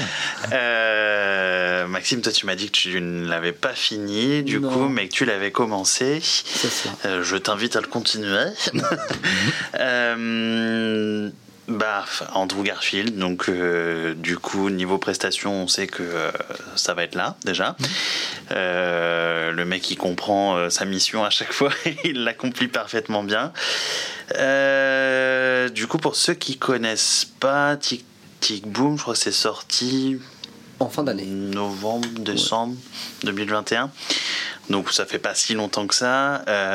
Et en fait, ça raconte l'histoire de euh, Jonathan Larson, que je pense qu'on connaît pas trop en Non, en France, France, pour le trop, coup, euh, qui par contre est assez connu, euh, mais à, ti- à titre euh, plus post-mortem limite aux États-unis que, Je euh, qu'en C'est une France. histoire vraie en fait? Oui, c'est une histoire vraie. Ouais, ouais. Si, si. Je savais pas justement. Bon bah, waouh, je- ok. Et en fait, euh, Jonathan Larson, du coup, c'est un, un mec qui faisait des comédies musicales. Et je crois que sa plus célèbre s'appelle euh, Rent, Ouais. en anglais, ou Rent à la française. Et, euh, Rent à car. et apparemment, c'est quand même une comédie musicale qui a hyper bien fonctionné à Broadway, Mhm. qui a été euh, un peu le Harry Potter de- des comédies musicales où ça a été rejeté par tous les producteurs parce que Ouais. euh, ça rentre pas dans des cases et puis c'est un peu particulier par rapport aux autres comédies musicales et tout. Et au final, ça a été accepté et c'est devenu un, un gros gros succès sur Broadway. Après, je pense que vraiment ça n'a pas du tout dépassé les frontières parce que personnellement, moi, j'en avais pas vraiment entendu non plus, et euh, pourtant, je connais quand même pas mal de trucs de la culture américaine Ouais. sur le coup, mais un peu moins peut-être Broadway, effectivement. Et, euh, et en fait, ce film est quand même super intéressant. Donc, déjà parce que, euh, bah, clairement, la performance d'Andrew Garfield, elle est là.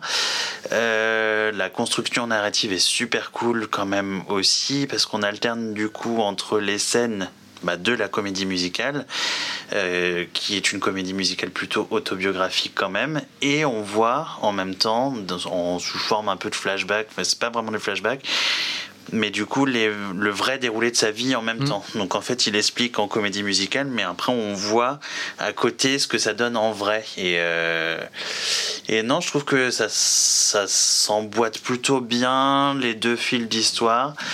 Et Je vais euh, me spoiler la fin. Enfin, la fin. t'as regardé la fin? J'ai regardé Wikipédia, pardon. Ah, non. J'ai regardé- le Wikipédia de Jonathan Larson. Du coup, Eh ben n'allez voilà. pas voir le Wikipédia de Jonathan Larson. Bah non. Mais allez voir Pardon. Tic Tic Boom. Voilà, tout de suite. Et euh, non, franchement, c'était un bon moment. Je trouve que les musiques étaient en plus carrément cool. Mm. Euh, dans un style qui, effectivement, fait pas vraiment comédie musicale. Sur le coup, on alterne un peu entre. Euh, entre du petit rock, du. Je sais pas, des différents styles. Enfin, euh, franchement, ça passe très très bien. Je sais pas si vous l'avez vu. Ouais. Nathan, tu l'as vu, toi? Ouais, ouais, et c'est vrai que ça, ça passe bien parce que c'est justement, il a apporté quelque chose de moderne dans le, Oui. le paysage, euh, les comédies musicales de Broadway. Et euh, ouais, c'est cool. Et celui qui a réalisé le film, j'ai oublié son nom, mais. euh, Lynn Manuel Miranda. ouais, Ah bah oui, bah mais- c'est le nouveau Il est euh, partout. Oui. Jonathan Larson d'aujourd'hui. Que- fait toutes les comédies musicales de Broadway. Si on a. Taika Waititi pour la réalisation, Timothée Chalamet pour l'acting, lui niveau musique, il est partout parce qu'il a fait Encanto, In the Eye, je crois. Euh, là, du coup, bah, il a réalisé Tic Tic Boom. Oui. Il vient de Hamilton. Il est, il est aussi acteur et Oui. il est aussi réalisateur. Ouais, ouais. Donc il est encore plus que. Enfin, il, enfin, je sais pas comment il trouve son temps. Ah, Ouais. Je profite juste pour faire une micro aparté. Est-ce que tu peux me donner le nom de l'actrice qui joue dans Tic Tic Boom? Euh, Je vais faire ça, mon cher. Parce que en fait, on en a parlé très très rapidement euh, dans le premier épisode, et j'ai euh, Selena Gomez? Célestine qui m'a fait un commentaire Tiens, parce que j'avais dit que c'était Selena Gomez justement, et Ah, c'est pas. Selena Gomez. Ah, mais que t'avais fait une blague. Oui, j'ai dit que parce que j'étais sûr que c'était Selena Gomez, et en fait, c'est pas Selena Gomez. fait une blague et j'ai commencé à défiler. Je dit, pas Gomez. C'est Vanessa euh, Hudgens. Vanessa Hudgens, voilà. Hudgens. Donc du coup, euh, ce n'est pas du racisme hispanique de ma part, je ne confonds pas tous les hispaniques, Juste Célestine. Je me suis juste complètement planté. Donc Célestine, gros mea culpa. Et euh, on peut continuer la conversation. Personnage principal qui est interprété par Tom Holland, donc c'est ça? Oui, lui aussi hispanique. je, co- je connaissais, De son vrai nom, Tomos des- Holandos, du coup. mais je connaissais des gens comme ça qui mélangeaient vraiment tous les acteurs. Ah. Et, du coup, c'est- c'est-. Mais, c'est- oui, il joue dans, il joue dans l'autre film. Mais c'est pas du Ouais, tout je lui. pense qu'on a tous des parents qui Ouais. confondent tous les acteurs et actrices et tu dois deviner, du coup tu fais un jeu de devinette avec eux. En, en Mais tu sais compte euh, jouer dans un film Oui le Voilà. principe d'être, d'être acteur et actrice. principe d'une actrice. Est-ce qu'on a une, une zone temporelle? Oui, les années 90.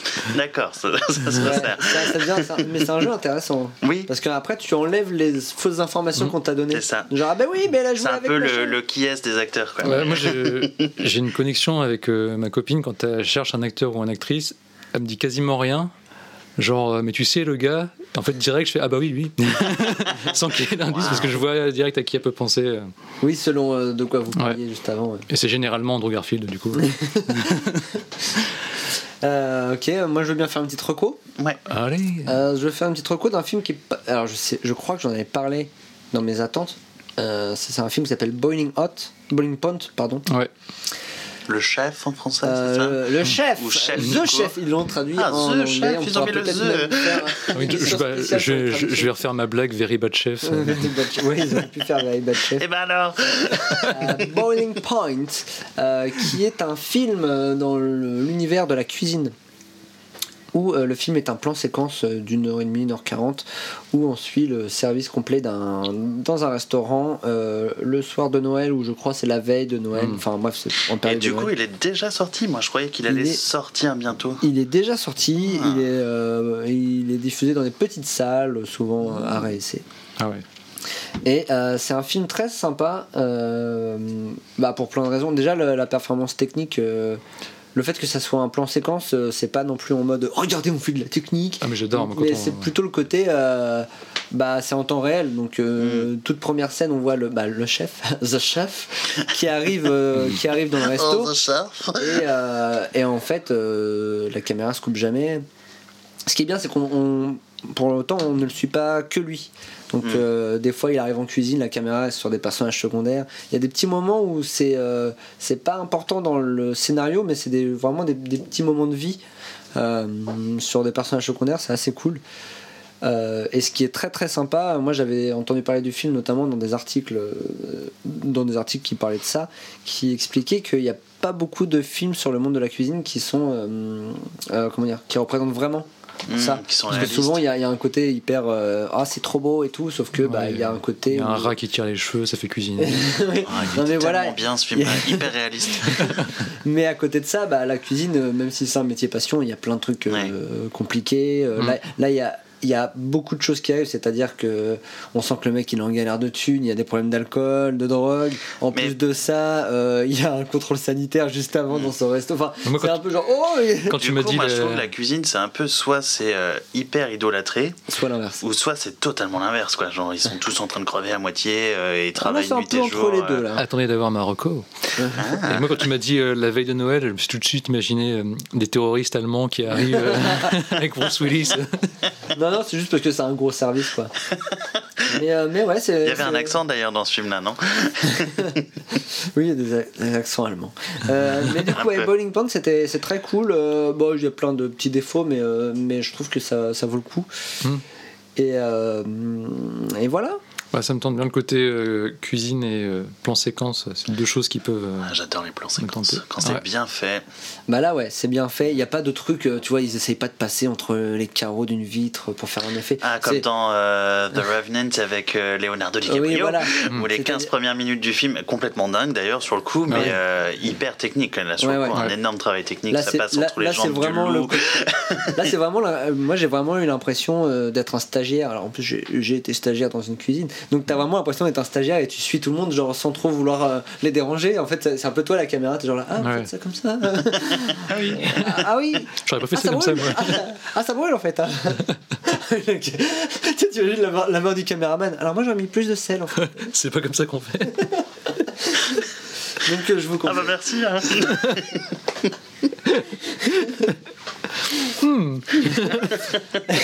Petite sardine. Donc, euh, c'était, mon conseil. Euh, Et toi, Nathan?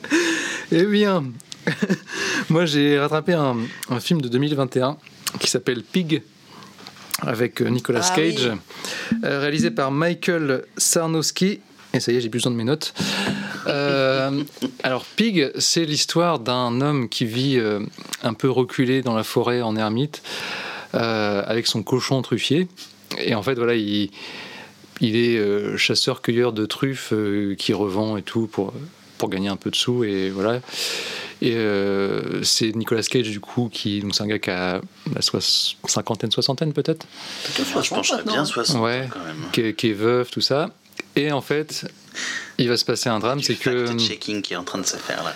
c'est qu'il y a des gens qui débarquent chez lui une nuit, euh, qui l'attaquent, qui volent son cochon.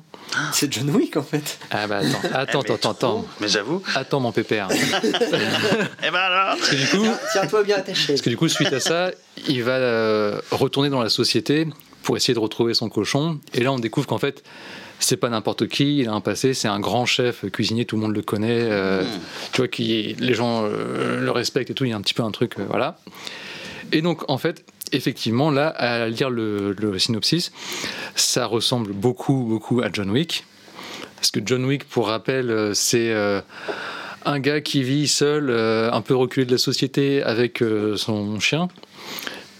Ah Et ton chien en, en plein direct euh, aboie. Ah oui, bah écoute, on, Oh, ah, bah, on parle de chien. c'est un miracle de Noël. Ah bah, je pense que dès qu'on parle de John Wick, on a une intervention directement. de- C'est normal. Et du coup, euh, bah, suite à une, une embrouille, euh, des gens vont débarquer chez lui de nuit, euh, vont l'agresser, vont tuer son chien. C'est terrible. Et suite à ça, il va vouloir se venger en retournant dans cette société qu'il avait laissée de côté. Et on découvre qu'en fait, c'est pas n'importe qui. Il a un gros passé de tueur à gages, tout ça. Vous vous êtes pas rendu compte que c'était le mec qu'il fallait pas emmerder Voilà. C'est ce genre de film là. Exactement.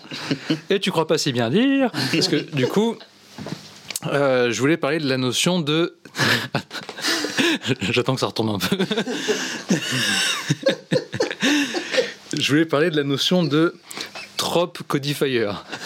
Trop Je- qu'est-ce que c'est? Un trope codifier, Ah, Codifier, pardon. c'est codifier. C'est un, un film de genre ou de, enfin plutôt de sous-genre euh, qui n'est pas le premier de sa catégorie, mais qui par l'impact qu'il va avoir, son succès et euh, les éléments clairs qu'il va mettre dedans, en fait, il va donner des, il va fixer les codes pour les prochains films de ce genre-là. Par exemple, euh, le film Halloween, c'est un slasher. C'est pas le premier slasher de l'histoire. Mais c'est grâce à lui. ouais. Mais en fait, ça a tellement eu un impact que euh, bah, ça a instauré les codes du euh, tueur qui est souvent max- masqué avec euh, une arme blanche, avec une, Une fille qui, va survivre ça, à la ouais. fin, etc. Donc, moi, je pense que John Wick, c'est pas le, le premier film de son genre de revanche, action, tout ça, mais j'ai l'impression que ça a instauré des codes pour les, les années qu'on suivi, à la fin des années 2010, début 2020. Il y a plein de films dans le même genre qui sont Ouais, sortis. du coup, la ligne, elle est super fine entre ça et un reboot, là, parce que clairement, euh, si tu fais exactement la même histoire après, à chaque fois, euh, moi j'appelle ça un reboot, quoi. Mais non, Non, ah, chien, non. c'est un cochon. hein. Ah, pardon. Non, non, attendez, Ça change tout. Là, on va reprendre Pig après, mais Mais du on va coup, se battre, hein, sinon. hein. du coup, John Wick, ça, bah, ça a donné après naissance à plein d'autres films, style euh, Nobody, euh, Mm. Bloody Milkshake, etc. Euh, encore une fois, c'était pas le premier film de genre-là, parce qu'il y a eu plein de films de violence. Il y a eu les Taken. euh, avant ça, tu, Oui, peux, tu remonter à Kill Bill, tu peux remonter à plein de trucs dans les années 90, etc. Mais pour tout un, une visuel, des, un visuel et des thèmes des années fin 2010, John Wick, ça a un peu mis des, Bah, moi, j'ai Des oui, codes, quoi. suite pensé à John Wick, tu vois, quand, alors que je savais Et mais alors là où c'est intéressant, c'est que Pig en fait, ça reprend beaucoup beaucoup des codes de John Wick, sauf que à aucun moment c'est un film d'action et à aucun moment c'est un film de vengeance. En fait, c'est un truc très euh, bah, philosophique, euh, métaphysique et tout sur la vie, tout ça. On doit, on va, ouais, enfin, du coup, j'ai pas envie que tu nous spoil, mais en fait, j'imagine qu'on comprend un petit peu euh, pourquoi il s'est mis en ermite, tout ça. ouais, c'est- ouais, un truc un peu. y, il y a le bilan de sa vie, son passé, etc. C'est pas du tout un truc de vengeance, euh, tout Du ça. coup, ça fait un peu comme.